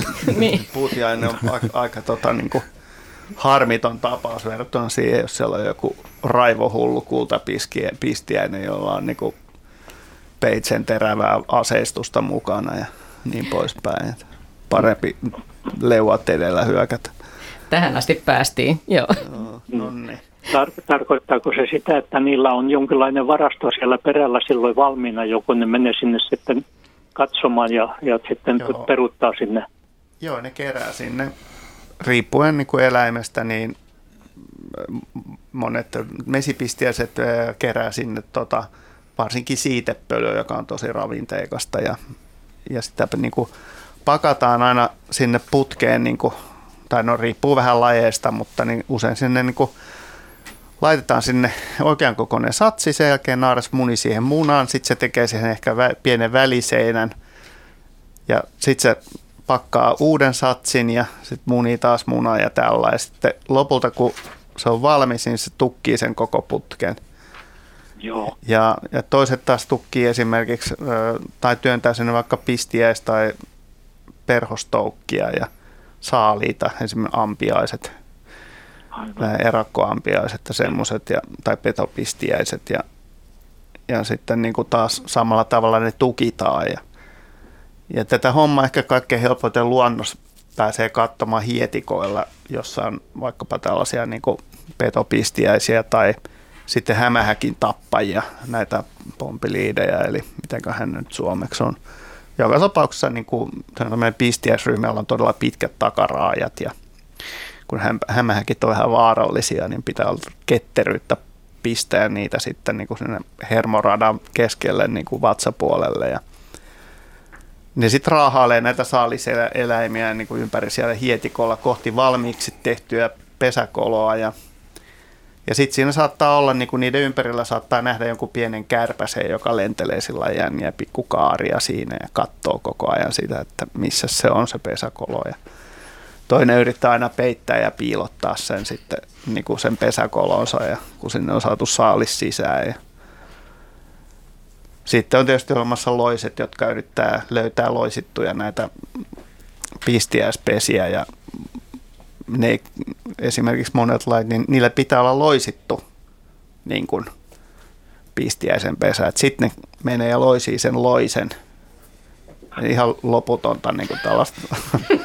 niin kuin, Ketjureaktio. Hämmä, niin, Joo, aikamoinen se monta kertaa ja. on niin kuin, tullut mieleen, niin kuin, että, että tämä olisi jotenkin helpommin, helpommin ollut järkättävissä tämä homma, mutta nämä on semmoisia miljoonien vuosien niin kuin kiertokulkuja, jossa on niin kuin paranneltu sitä aseistusta puolin ja toisin ja tekniikoita. Ja sitten ne on tavallaan niin kuin ajautunut jo niin kauas muusta todellisuudesta, että niin kuin homma, homma ei voi kauheasti ruveta muuttelemaan enää, kun ollaan 50 miljoonaa vuotta tehty niin kuin suvun kesken tällä lailla, että ehkä on vähän vaihdettu lajia, mutta pysytty niin kuin tiukasti ryhmässä. Ja...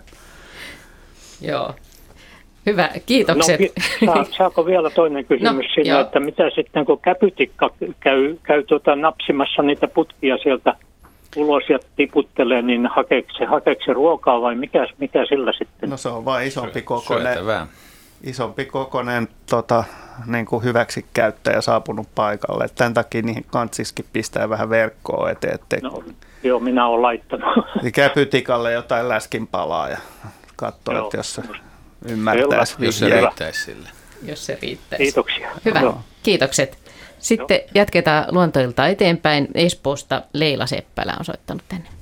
Iltaa. Iltaa. Joo. Mä olisin kysynyt semmoista asiaa, kun mulla on tämmöinen pieni koira Jack Russell, jonka kanssa mä kuljen tässä lähiseudulla aina lenkillä. Ja tässä no, noin vähän yli viikko sitten, kun kuljettiin samaa tietä, se on tässä, siinä on semmoinen leikkipuisto vieressä ja se on semmoinen hiekkakävelytie, jonka molemmilla puolina on oja, mutta jossa tällä hetkellä kylläkään ei ole ilmeisesti vettä. Niin sitten me mennään siinä niin kuin kaikessa rauhassa kävellään, niin sitten mä huomasin yhtäkkiä hyökkäsi semmoinen pikkulintu tämän koiran niin kuin kimppuun tai sillä lailla teki semmoisen syöksyn oikein ja teki sitä monta kertaa. Ja mä ajattelin, että no johan nyt on, että mikähän tä- tämä nyt on olevinaan. Ja, ja sitten tota, jäin siihen vielä seisomaan, niin se meni aina semmoisen liikennemerkin päälle istumaan ja kun mä en heti lähtenyt pois, se teki näitä syöksyjä monta kertaa. Ja tätä on kestänyt nyt niin kuin viikon ja olen jutellut muidenkin koiranomistajien kanssa. Ja ne sanoo ihan samaa, että se tekee aina syöksyn koiraa kohti. Mutta ei se tee sitä syöksyä millään lailla ihmistä kohti, vaan koiraa.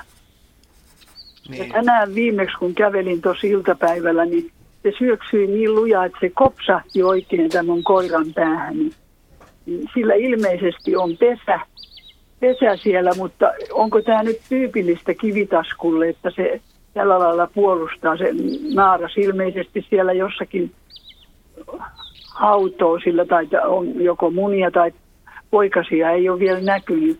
Sen naaraa mä näin siinä toissapäivänä siinä tiellä, mutta ei se hyökännyt, vaan tämä uros teki ne hyökkäykset. Joo, kyllähän monet, monet lintu, linnut, pikkulinnutkin puolustaa poikasia sille, että ne, ne saattaa niin kuin härnätä koiraa tai tulla siihen lähelle.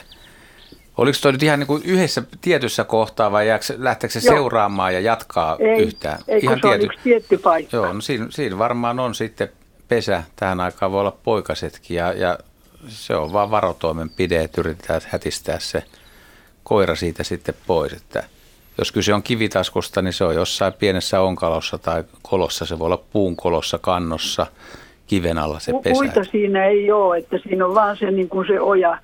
No sitten siinä voi olla joku maa, periaatteessa jopa maakuoppakin tai jo, jo, ku, ku, kumminkin jokinlainen onkalo. Että kivitasku ei tee tämmöistä ihan avopesää niin kuin kertut, mitkä on, mikä on niin kuin maljamainen pesä jossain vadelmikossa, vaan että se usein hakeutuu, hakeutuu suojaan kuitenkin Joo. pesimään.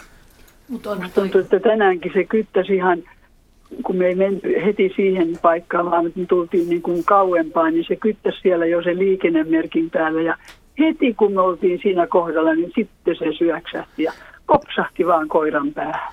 No ensi kerralla menette sitten toista laitaa sitä polkua pitkin. Mutta se on tehnyt sitä nyt muillekin koiranomistajille ihan samaa juttua, että Mutta Se on tämähän, tämähän ihan tyypillinen, touhunnut. tyypillinen käyttäytymismuoto. Että ko, tämän, just tämän takia esimerkiksi niin kuin koiria ei saa koskaan päästä tähän aikaan vuodesta vapaalle, koska ne aiheuttaa ihan hemmetimoisen paniikin niin kuin lintujen kanssa ja erityisesti niin kuin sit saaristossa niin tähän aikaan vuodesta niin ei, ei saa missään nimessä edes nousta lintusaarilla niin kuin maihin edes koiran kanssa, koska se aiheuttaa paniikin näissä maassa pesivien lintujen keskuudessa. Ja, ja silloin, vaikka se koira olisi ö, ihan täys typerys eikä ymmärrä asioista mitään, niin muut eläimet ja varsinkin esimerkiksi varikset, ne oikein odottaa, että ihmiset menee ja aiheuttaa vaikkapa tämmöisen tota, niin kuin hätätilanteen jonnekin ja sitten menee ja ne näkee samalla, niin kuin, että aha, tosta se lähti ja ne osaa tyhjentää niiden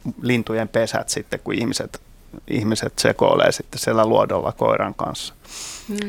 Että on niin kuin, ja- ja se kannattaakin mahdollisimman nopeasti kulkea tämmöisestä paikasta ohi. Mm. Toi on Joo, kyllä mä to- luulin, että se oli jo niin kuin lä- lähtenyt koko se porukka, mutta kun ei sitä näkynyt niin kuin aamulla, mutta niinpä näkyy sitten iltapäivällä, että se odotti siellä sen liikennemerkin päällä. Mm. Mutta jotenkin tyypillistä just pikkulinnuille, jotka puolustaa pesäänsä pikkupedoilta, jolla on tapana tulla. Ja kyllä niin kuin, ne pedot saa aika kovaa huutia, kun ne lähestyy pesää. Ja juttelinkin tästä, tai olin sähköpostiyhteydessä tänään päivällä just sellaiseen ihmiseen, joka kyseli vähän viirupöllöstä, jonka pesän oli käynyt näätä tyhjentämässä.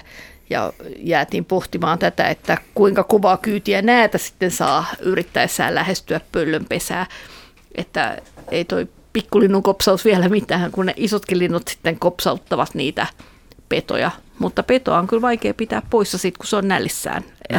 Kopsautuskaan tiukka. ei välttämättä auta. No, Vi- virolaisella tota, tämmöisellä luontopalvelimella oli, oli niin kuin pari vuotta sitten niin kuin pesäkamera mustahaikaran pesässä ja näätä meni sinne pullat vaan sinne tarjottimen muotoiseen pesään ja siinä sitten kuvassa, kuvassa joka on tietysti nauhoitettu siinä vaiheessa, niin se haikara hakkas sillä sangen isokokoisella nokalla sitä näätää oikein niin kuin kunnolla kupoliin siellä ja sitten se päättyi siihen, että se näätä hyppäsi niin kuin sen silmille se haikara, sitten molemmat putos niin kuin pesän laidan ympäri ja mä en tiedä miten siinä niin kuin kävi, että näitä nyt tuskin puusta putoamalla kuolee, mutta, mutta näitä on aika erikoisia tapauksia sitten välillä mutta, havaittu. Että... Mutta selvästi tällaiset aggressiiviset oman pesän puolustajat on onnistuneet puolustamaan pesäänsä, koska niitä edelleen on. Että se on ollut hyvä strategia se pesän puolustaminen. no, suomalaiset lintumiehetkin voi kertoa siitä, että kuinka hauskaa ja mukavaa se harvan haikaroiden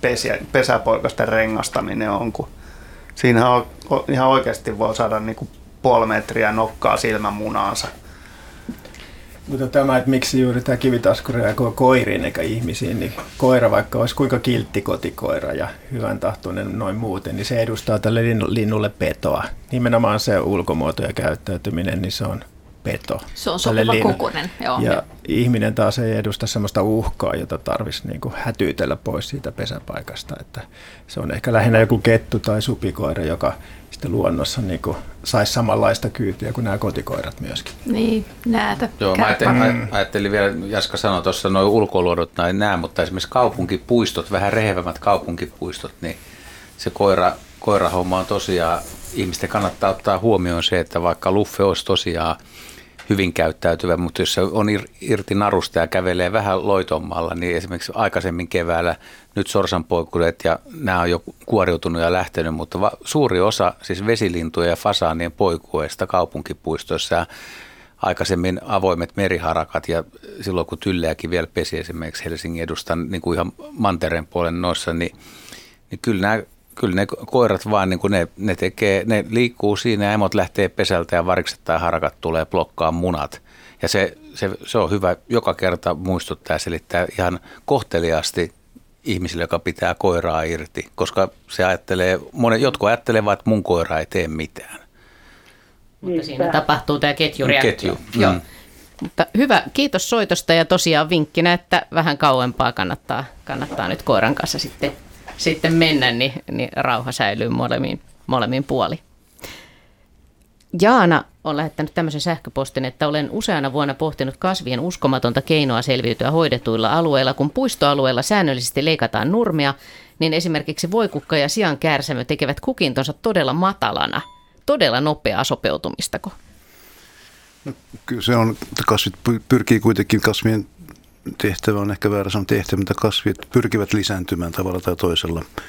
Ja jos täyskasvunen kasvi katkaistaan vaikkapa ruohonleikkurilla, niin siinä on vähemmän resursseja enää käytettävissä, niin siitä huolimatta se pyrkii lisääntymään ja tekee sitten lyhyemmän kukkavanan. Ja t- tätä kautta kukinta kuitenkin onnistuu. Kaikki, jotka syystä tai toisesta haluaa päästä voikukistansa eroon kotipihalta, niin, niin kyllä siinä ihan maarajankin voi syntyä se kukka sitten ja loppumetrillä sinne kuitenkin tulee uusia siemeniä ja voi kukka poksuttaa tyytyväisenä taas ensi vuonna. Mutta se ei ole pysyvä ominaisuus, että jos seuraavana vuonna saa kasvaa normaalisti, niin se on ihan normaali kokoinen jälleen kerran. Mutta aika hämmästyttävää joustavuutta. On, niin kyllä, monilla kasveilla on jousto, joustoa juuri tässä suhteessa, että tätä on tutkittu kokeellisesti aika paljon leikelty kasvia tietoisesti, niin niin, niin kyllä resursseja sitten käytetään edelleen lisääntymiseen, koska se on kasville kannattavaa. Otetaan seuraava lyhyt sähköpostikysymys, eli Ali Monola Otalammelta kysyy, että onko tammen kukinto erityisen mieleinen? Yhden päivän oli satoja tuhansia erilaista pörjäis, erilaisia pörjäisiä, oli mehiläisiä, kimalaisia, ampiaisia. Puusta kuului ääni, joka muistutti tuulettimen hurinaa. Tätä kesti yhden päivän, muuten pihassamme ei ole tavallista enempää hyönteisiä. No mä aloitan sillä, että iso tammi, joka kukkii, niin siinä on valtavasti kukkia. Ja sinne kannattaa kyllä mennä, kun siellä ravinto on tarjolla. Ne eläimet, mitkä tammella sitten käy tuohon aikaan, niin sitä mä en tiedä, mutta tuohon Jaska ehkä sitten sanoi jotakin. Eli mitkä Jaska käy tammella? Minkä, minkälaiset tammen kukat? No heidän, heidän kukinot on hyvin vaatimattomat, että mä en tiedä saako siitä irti, siitä pölyä varmaan saa. Mutta tammen... Hauska kuvaus toi tuulettimen hurina, voi kuvitella, että siinä on kyllä. paljon menoa. Sitten tammen terhohan ei kyllä varmaan kovin paljon tar- tarjoa nuorenakaan.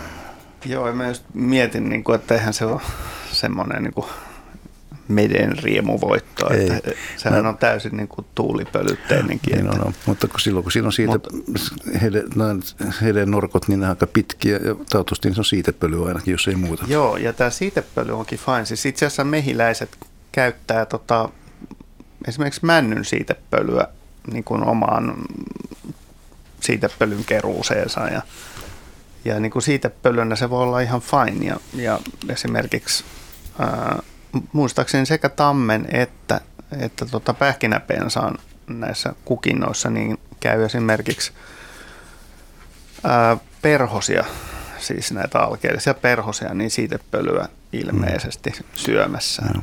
Tammen ja vaikkapa just tuon pähkinäpensaan emikukathan on erittäin pienet ja vaatimattomat silloin kun ne kukkii oikeasti. Mm. Ja ani harva niitä edes on tullut katsoneeksi, että jos meinaa pähkinäpensää näitä kukkivana, niin täytyy mennä aikaisin huhtikuuhun itsemään semmoisia pari-kolme millisiä emiä sitten siitä haaroista.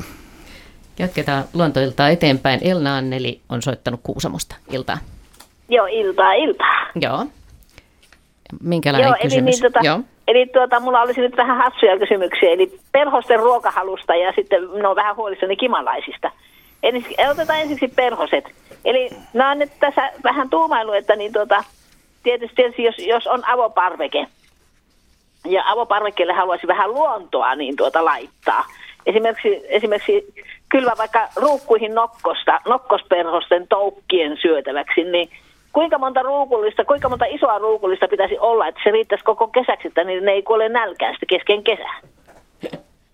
Tota niin, no niin. Ihaltava asenne. niin, erittäin hieno asenne kyllä. Se riippuu täysin siitä, että kuinka monta nokkosperhosnaarasta päättää parkkeerata siihen, mutta todennäköisesti ei välttämättä parkkeeraa yhtäkään, koska ne yleensä valitsee, valitsee toukilleen semmoisen paikan, jossa on nokkosta riittävästi ja, ja mä oletan, että te ette halua välttämättä niin kuin koko parvekkeen pohjaa niin polveen asti nokkosta. Että, Hei! Et, miten niin? Ja, ja se, se, se, niin kuin varmaan, se varmaan se, mä veikkaan, että nämä kosteusolosuhteet ei miellytä tätä naarasperhosta niin kuivalla paikalla kuin parvekkeet on, vaan ne vaatii jonkun semmoisen ehkä vähän semmoisen vaihettumisvyöhykkeen, niin kuin, että jossa ne on metsän reunassa tai tämmöisessä paikassa, jossa on tavallaan jonkin verran tällaista humiditeettia, kosteutta ilmassa ja eikä välttämättä tää, näillä leveysasteilla myöskään niin kuin parkkeeraa ihan navetan eteläseinään, vaan valitsee joko länsi- tai itäseinä ehkä mieluummin. Aha, joo, joo. eli ja. sitä, sitä me justissa kanssa ajattelin, että kumpi, kumpi seinästä olisi sitten niin tota parempi itä- vai länsiseinä, niin, niin tuota, sitten, sitten, sitten, sitten että, että, jos haluaisi esimerkiksi kasvattaa perhosille tai kimalaisille niin tota mesikasveja, niin mitkä olisi sitten parhaimpia? Esimerkiksi luonnonkasveista, niin, niin tota, voi kukkaa voisi tietysti kokeilla. Sitten tuota, no tuota, Sano, sa- kannattaa suositella tota, niin, kaikille ylinokkaalle lähiolleen puutarhureille ja, ja sitten tota, maanviljelijöille, että jättävät edes ne raidat sinne kukkimaan, niin sen jälkeen heillä on sitten vähän, vähän tota pölyttäjävoimaa, niin kuin esimerkiksi kukkakasvien pölytystä varten myös sitten myöhemminkin. Että raita on ja muut pajut on tosi tärkeitä, niin kuin, koska se on se, jolla nämä mesi, mesi tai niin kuin kimalaiset ja muut, muut tota, niin mehiläiset saa hyvän alkupotkun niin kuin kesään, että ne saa keväällä. Ne talvehtineet kuningattaret varsinkin, niin helposti kerättyä paljon energiaa ja siitä pölyä toukille. Joo, nyt sitten tullakin nimenomaan siihen toiseen kysymykseen. Eli minua on nyt huolestuttanut vähän kimalaiset. Niin tuota, minusta tuntuu vähän tätä Kuusamon keskustan alueelta. Kimalainen on kuolemassa sukupuuttoon. Mm, kun mä 90-luvulla tulin tähän niin tuota Kuusamon keskustaan asumaan, niin silloin vielä näki paljon kimalaisia. Mutta nyt saa olla iloinen, jos näkee joitakin silloin tällöin. No, miten siellä on tullut tuota puolukkaa ja mustikkaa viime vuosina? No tuota, tuolla reuna-alueilla on sellaisilla kangas, kangasmailla niiltä puolukkaa ja mustikkaa jonkun, jonkun verran tarjolla. Niin, niin tuota, no silloin, silloin niin, niin tuota kukkimisaikaan. Se, se, että niin kuin kimalaisia on kauheasti näkyvissä ja jatkuvasti, niin se yleensä tarkoittaa sitä, että, että ne ei löydä mitään. No tuota, tai se silloin, voi tarkoittaa mä, tätä, sanotaan joo, näin. Joo, silloin, silloin kun mä niin tuota, mm, tässä 90-luvulla tulin tähän, niin silloin, silloin oli vielä apilanurmia, siis apilanurmikoita. No, tätä mä niin, niin, tuota, myöskin, niin, kimalaisia oli paljon niissä apiloissa. Tätä mä mietin myöskin, että mitä ehkä hieman väärä sanavalinta, mutta miten tylsempi nurmikko, sen vähemmän kimalaisia. Eli mitä joo, vä- olen huomannut. Joo, joo. Että, että mitä vähemmän siellä on kukkivia kasveja siinä Kuusamon keskusta-alueella, niin sen vähemmän siellä tulee myöskin olemaan kimalaisia. Nykyisin monet tuntuu suosivan tämmöisiä mm, hienoja nurmialueita, jotka on leikattuja ja hyvin pidettyjä, mutta elämää, tämmöistä kimalaiselämää ne eivät suosi. Ja, Joo, olen huomannut. Ja, ja, silloin, ja, ja ja, ja sitten sama juttu on sitten, että täällä ollaan myöskin ylihygienisiä sitten noiden pien, teiden pientareiden leikkaamassa. Leikataan just silloin, kun kokinta on parhaimmillaan, niin että kimalaisilta loppuu yksinkertaisesti ruoka. Siitä sitten vaan Kuusamon päättäville henkilöille tälle saralle, että älkää leikatko niitä ennen kuin Joo, kukinta on, on ohitse. Tämä on todella sääli, koska muuten niin Lapissa on itse asiassa ja Kuusamossa niin on, on niin kuin erittäin edustavia ne tienvarsi kasvillisuudet, kun siellä ei ole levitetty, niin kuin täällä etelässä on miljoonia miljoonia euroja ja ennen sitä kymmeniä miljoonia markkoja per kilometri niin kuin tuhlattu siihen, että, että levitetään jotain multaa pitkin tienvarsia ja sitten niin kuin tuhlataan diiseliä sitten niiden kurittamiseen monta kertaa vuodessa ja maksetaan siitä, että, että tota pitkin teitä niin kuin voimakkaasti kasvavaa kasvillisuutta sitten pistetään matalaksi. Että halvemmalla päästäisiin, kun jätettäisiin sinne alkuperäiselle pintamaille, jolloin sen tulee paikallinen kasvillisuus, joka on erittäin hyödyllistä kimalaisille ja parhaimmissa tapauksissa on jopa niin matalaa, että sitä on vaikea leikata ma- vielä matalammaksi. Juha haluaa kommentoida. Joo, mä palaisin, palaisin vielä tähän parvekekukka valintaan, niin Mites, mites te muut sanotte, mutta siis kun syyssyrikkähän nyt on lähes todistetusti niin tehokkain perhosten houkuttelija ja paras kasvi. Mutta miten onnistuu. No, parve, parvekeolosuhteissa. Voisiko olla, siis mä en tiedä täältä etelästäkään, että kyllä ihmisillä on nyt puutarhoissa ja mä itsekin laittanut niitä vaikka kuinka paljon ja voin paljastaa, että kaikki on kuollut, koska mä oon ottanut niitä sisään kellariin, mutta siis mä en tiedä, kuka, kukaan ei ole mun mielestä niin kuin parvekkeella pitänyt niitä – lasitettu partsia sitten kesällä niin auki, että tota, voisiko sillä mm. saada parvekkeelle niin kuin makeen lepatuksen tuossa, mm. kun kukinta alkaa. Henry on epäileväisen näköinen. No, minussa on aina pieni skeptikko, mutta, mutta se mitä mä lähinnä mietin vaikkapa tuon Juho mainitseman syssyriikän suhteen, niin on erimoinen perhoskasvi, mutta se on aika nopea kasvu, ei tarvitse paljon ravinteita, sitten siinä täytyy olla aika hyvä maapohja myöskin sinne parvekkeelle, että pitää olla ravinteita ja muuta. Joo, mutta joo, kukaan ei tietysti kiellä kokeilemassa. Esimerkiksi ihan kotimaisista kasveista, niin mäkimeirami on erinomainen. Se on varsinainen magneetti kaikille pistiäisille ja perhosille. Öisin, öisin ja päivin. Ja myös muut tämän mauste, perinteiset maustekasvit. Teillähän on siellä ajuruohaa siellä Kuusamon suunnallakin. Että. Nyt jatketaan luontoiltaa eteenpäin. Meillä on tosiaan tämmöinen runsaat 10 minuuttia lähetysaikaa jäljellä. Ja tässä kohdassa on paras ottaa nämä kuvalliset kysymykset käsittelyyn, ettei vain jää nämä käsittelemättä, vaikka siellä on vielä kyllä ainakin yksi soittaja jäljellä. Mutta Syvennytään hetkeksi näihin, eli tämä, nämä löytyy osoitteesta yle.fi kautta luonto. Ja tämä ensimmäinen näistä oli aika, aika hämmästyttävä ja herätti täällä käsit- keskustelua. Eli kuvattu hailuodossa merenranta hietikossa, linnun jälkiä valtavasti rantahietikossa yli 100 metrin matkalla. Osassa kaksi viivaa hyvin säännöllisen etäisyyden päässä toisistaan, noin 20-13 senttiä on se etäisyys. Toisessa kuvassa kuvion alkupiste, jossa näkee linnun laskeutuneen luultavasti siipien jättämä jälki alkaa välittömästi.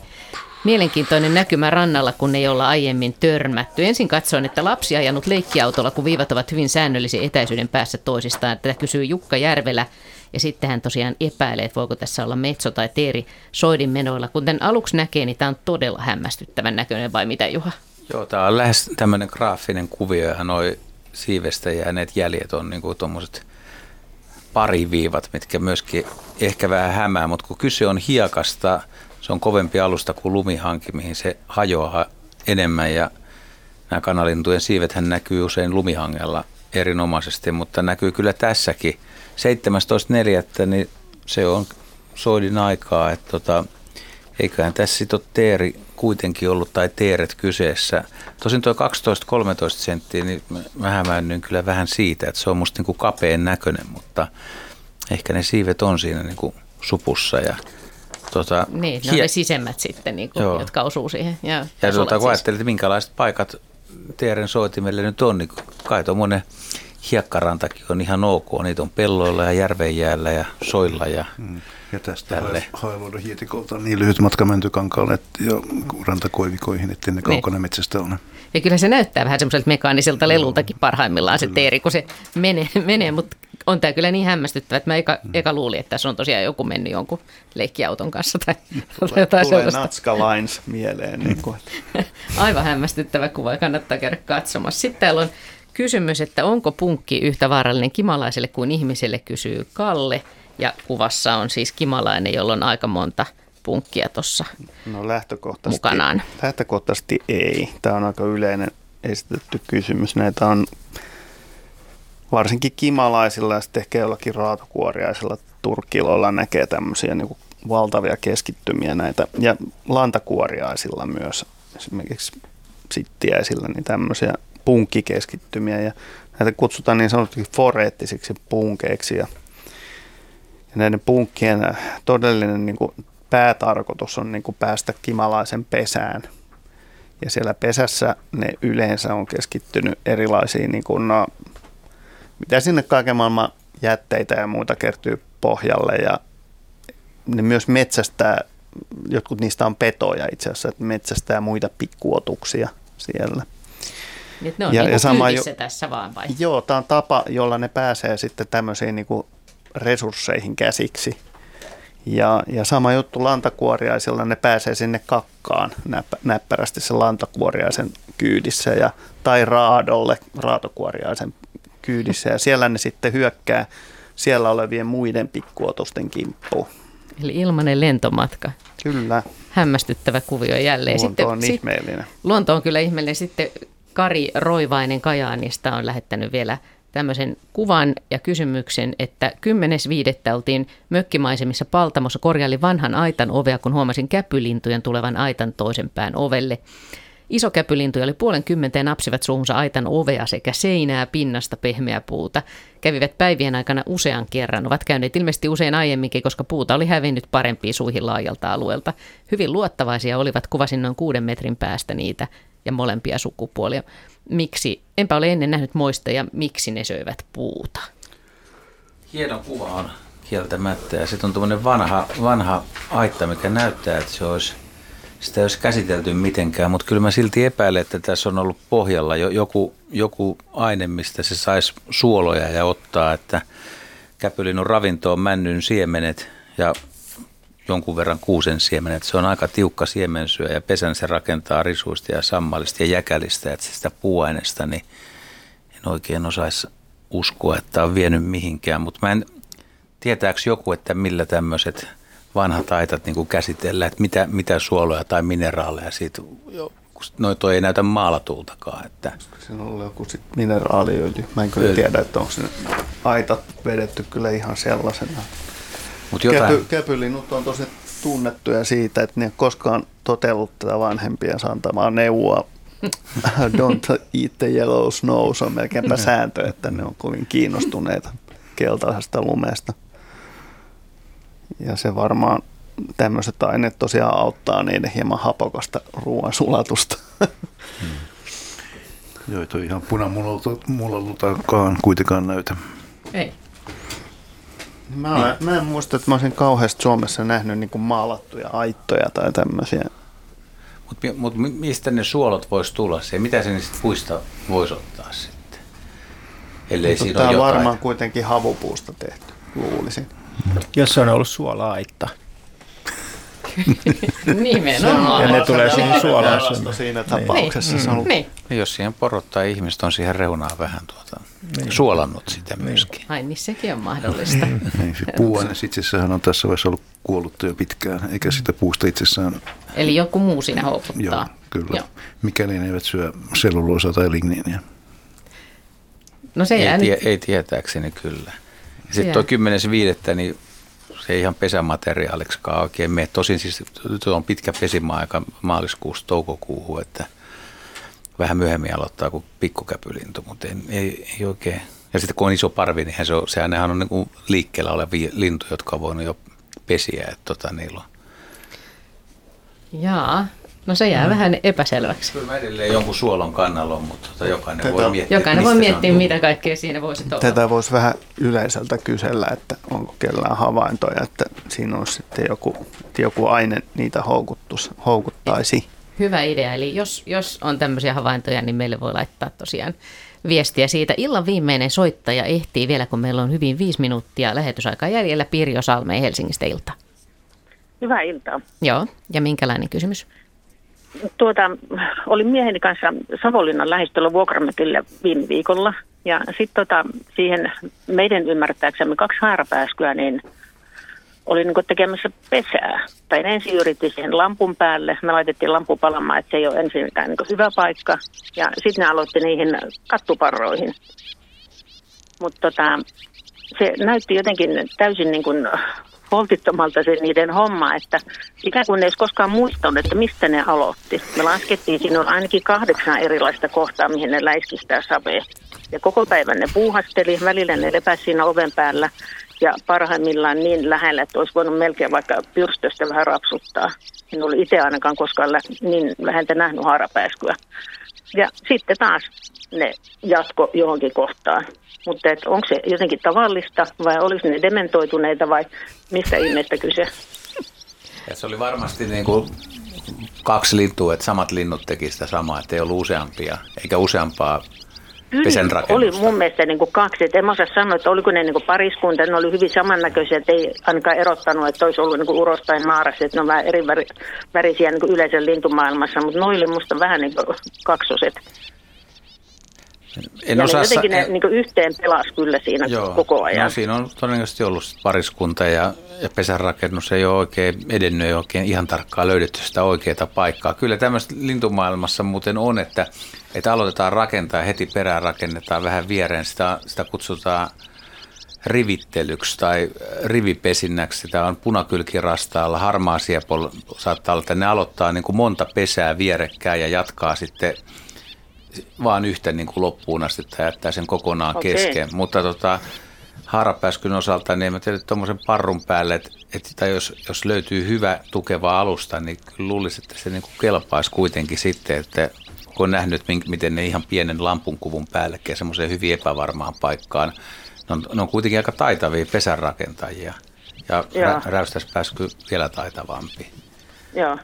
Mutta näitä, ja sit rastailla on, on myös näitä tämmöisiä pesiä, että ne rakentaa johonkin ke- kesämökin seinustalle. Siinä voi olla seitsemänkin pesää vierekkäin ja ei vaan niin kuin mikään tunnu, tuntuva hyvältä. Ari. Joo, se oli ihan tuskallista niin seurata, että teki mieli mennä auttamaan vähän ja yritettiin puhua, että eikö nyt tajua, että tuossa nyt on vähän enemmän, että eikö kannattaisi jatkaa, että joskus tulisi valmista, mutta en tiedä.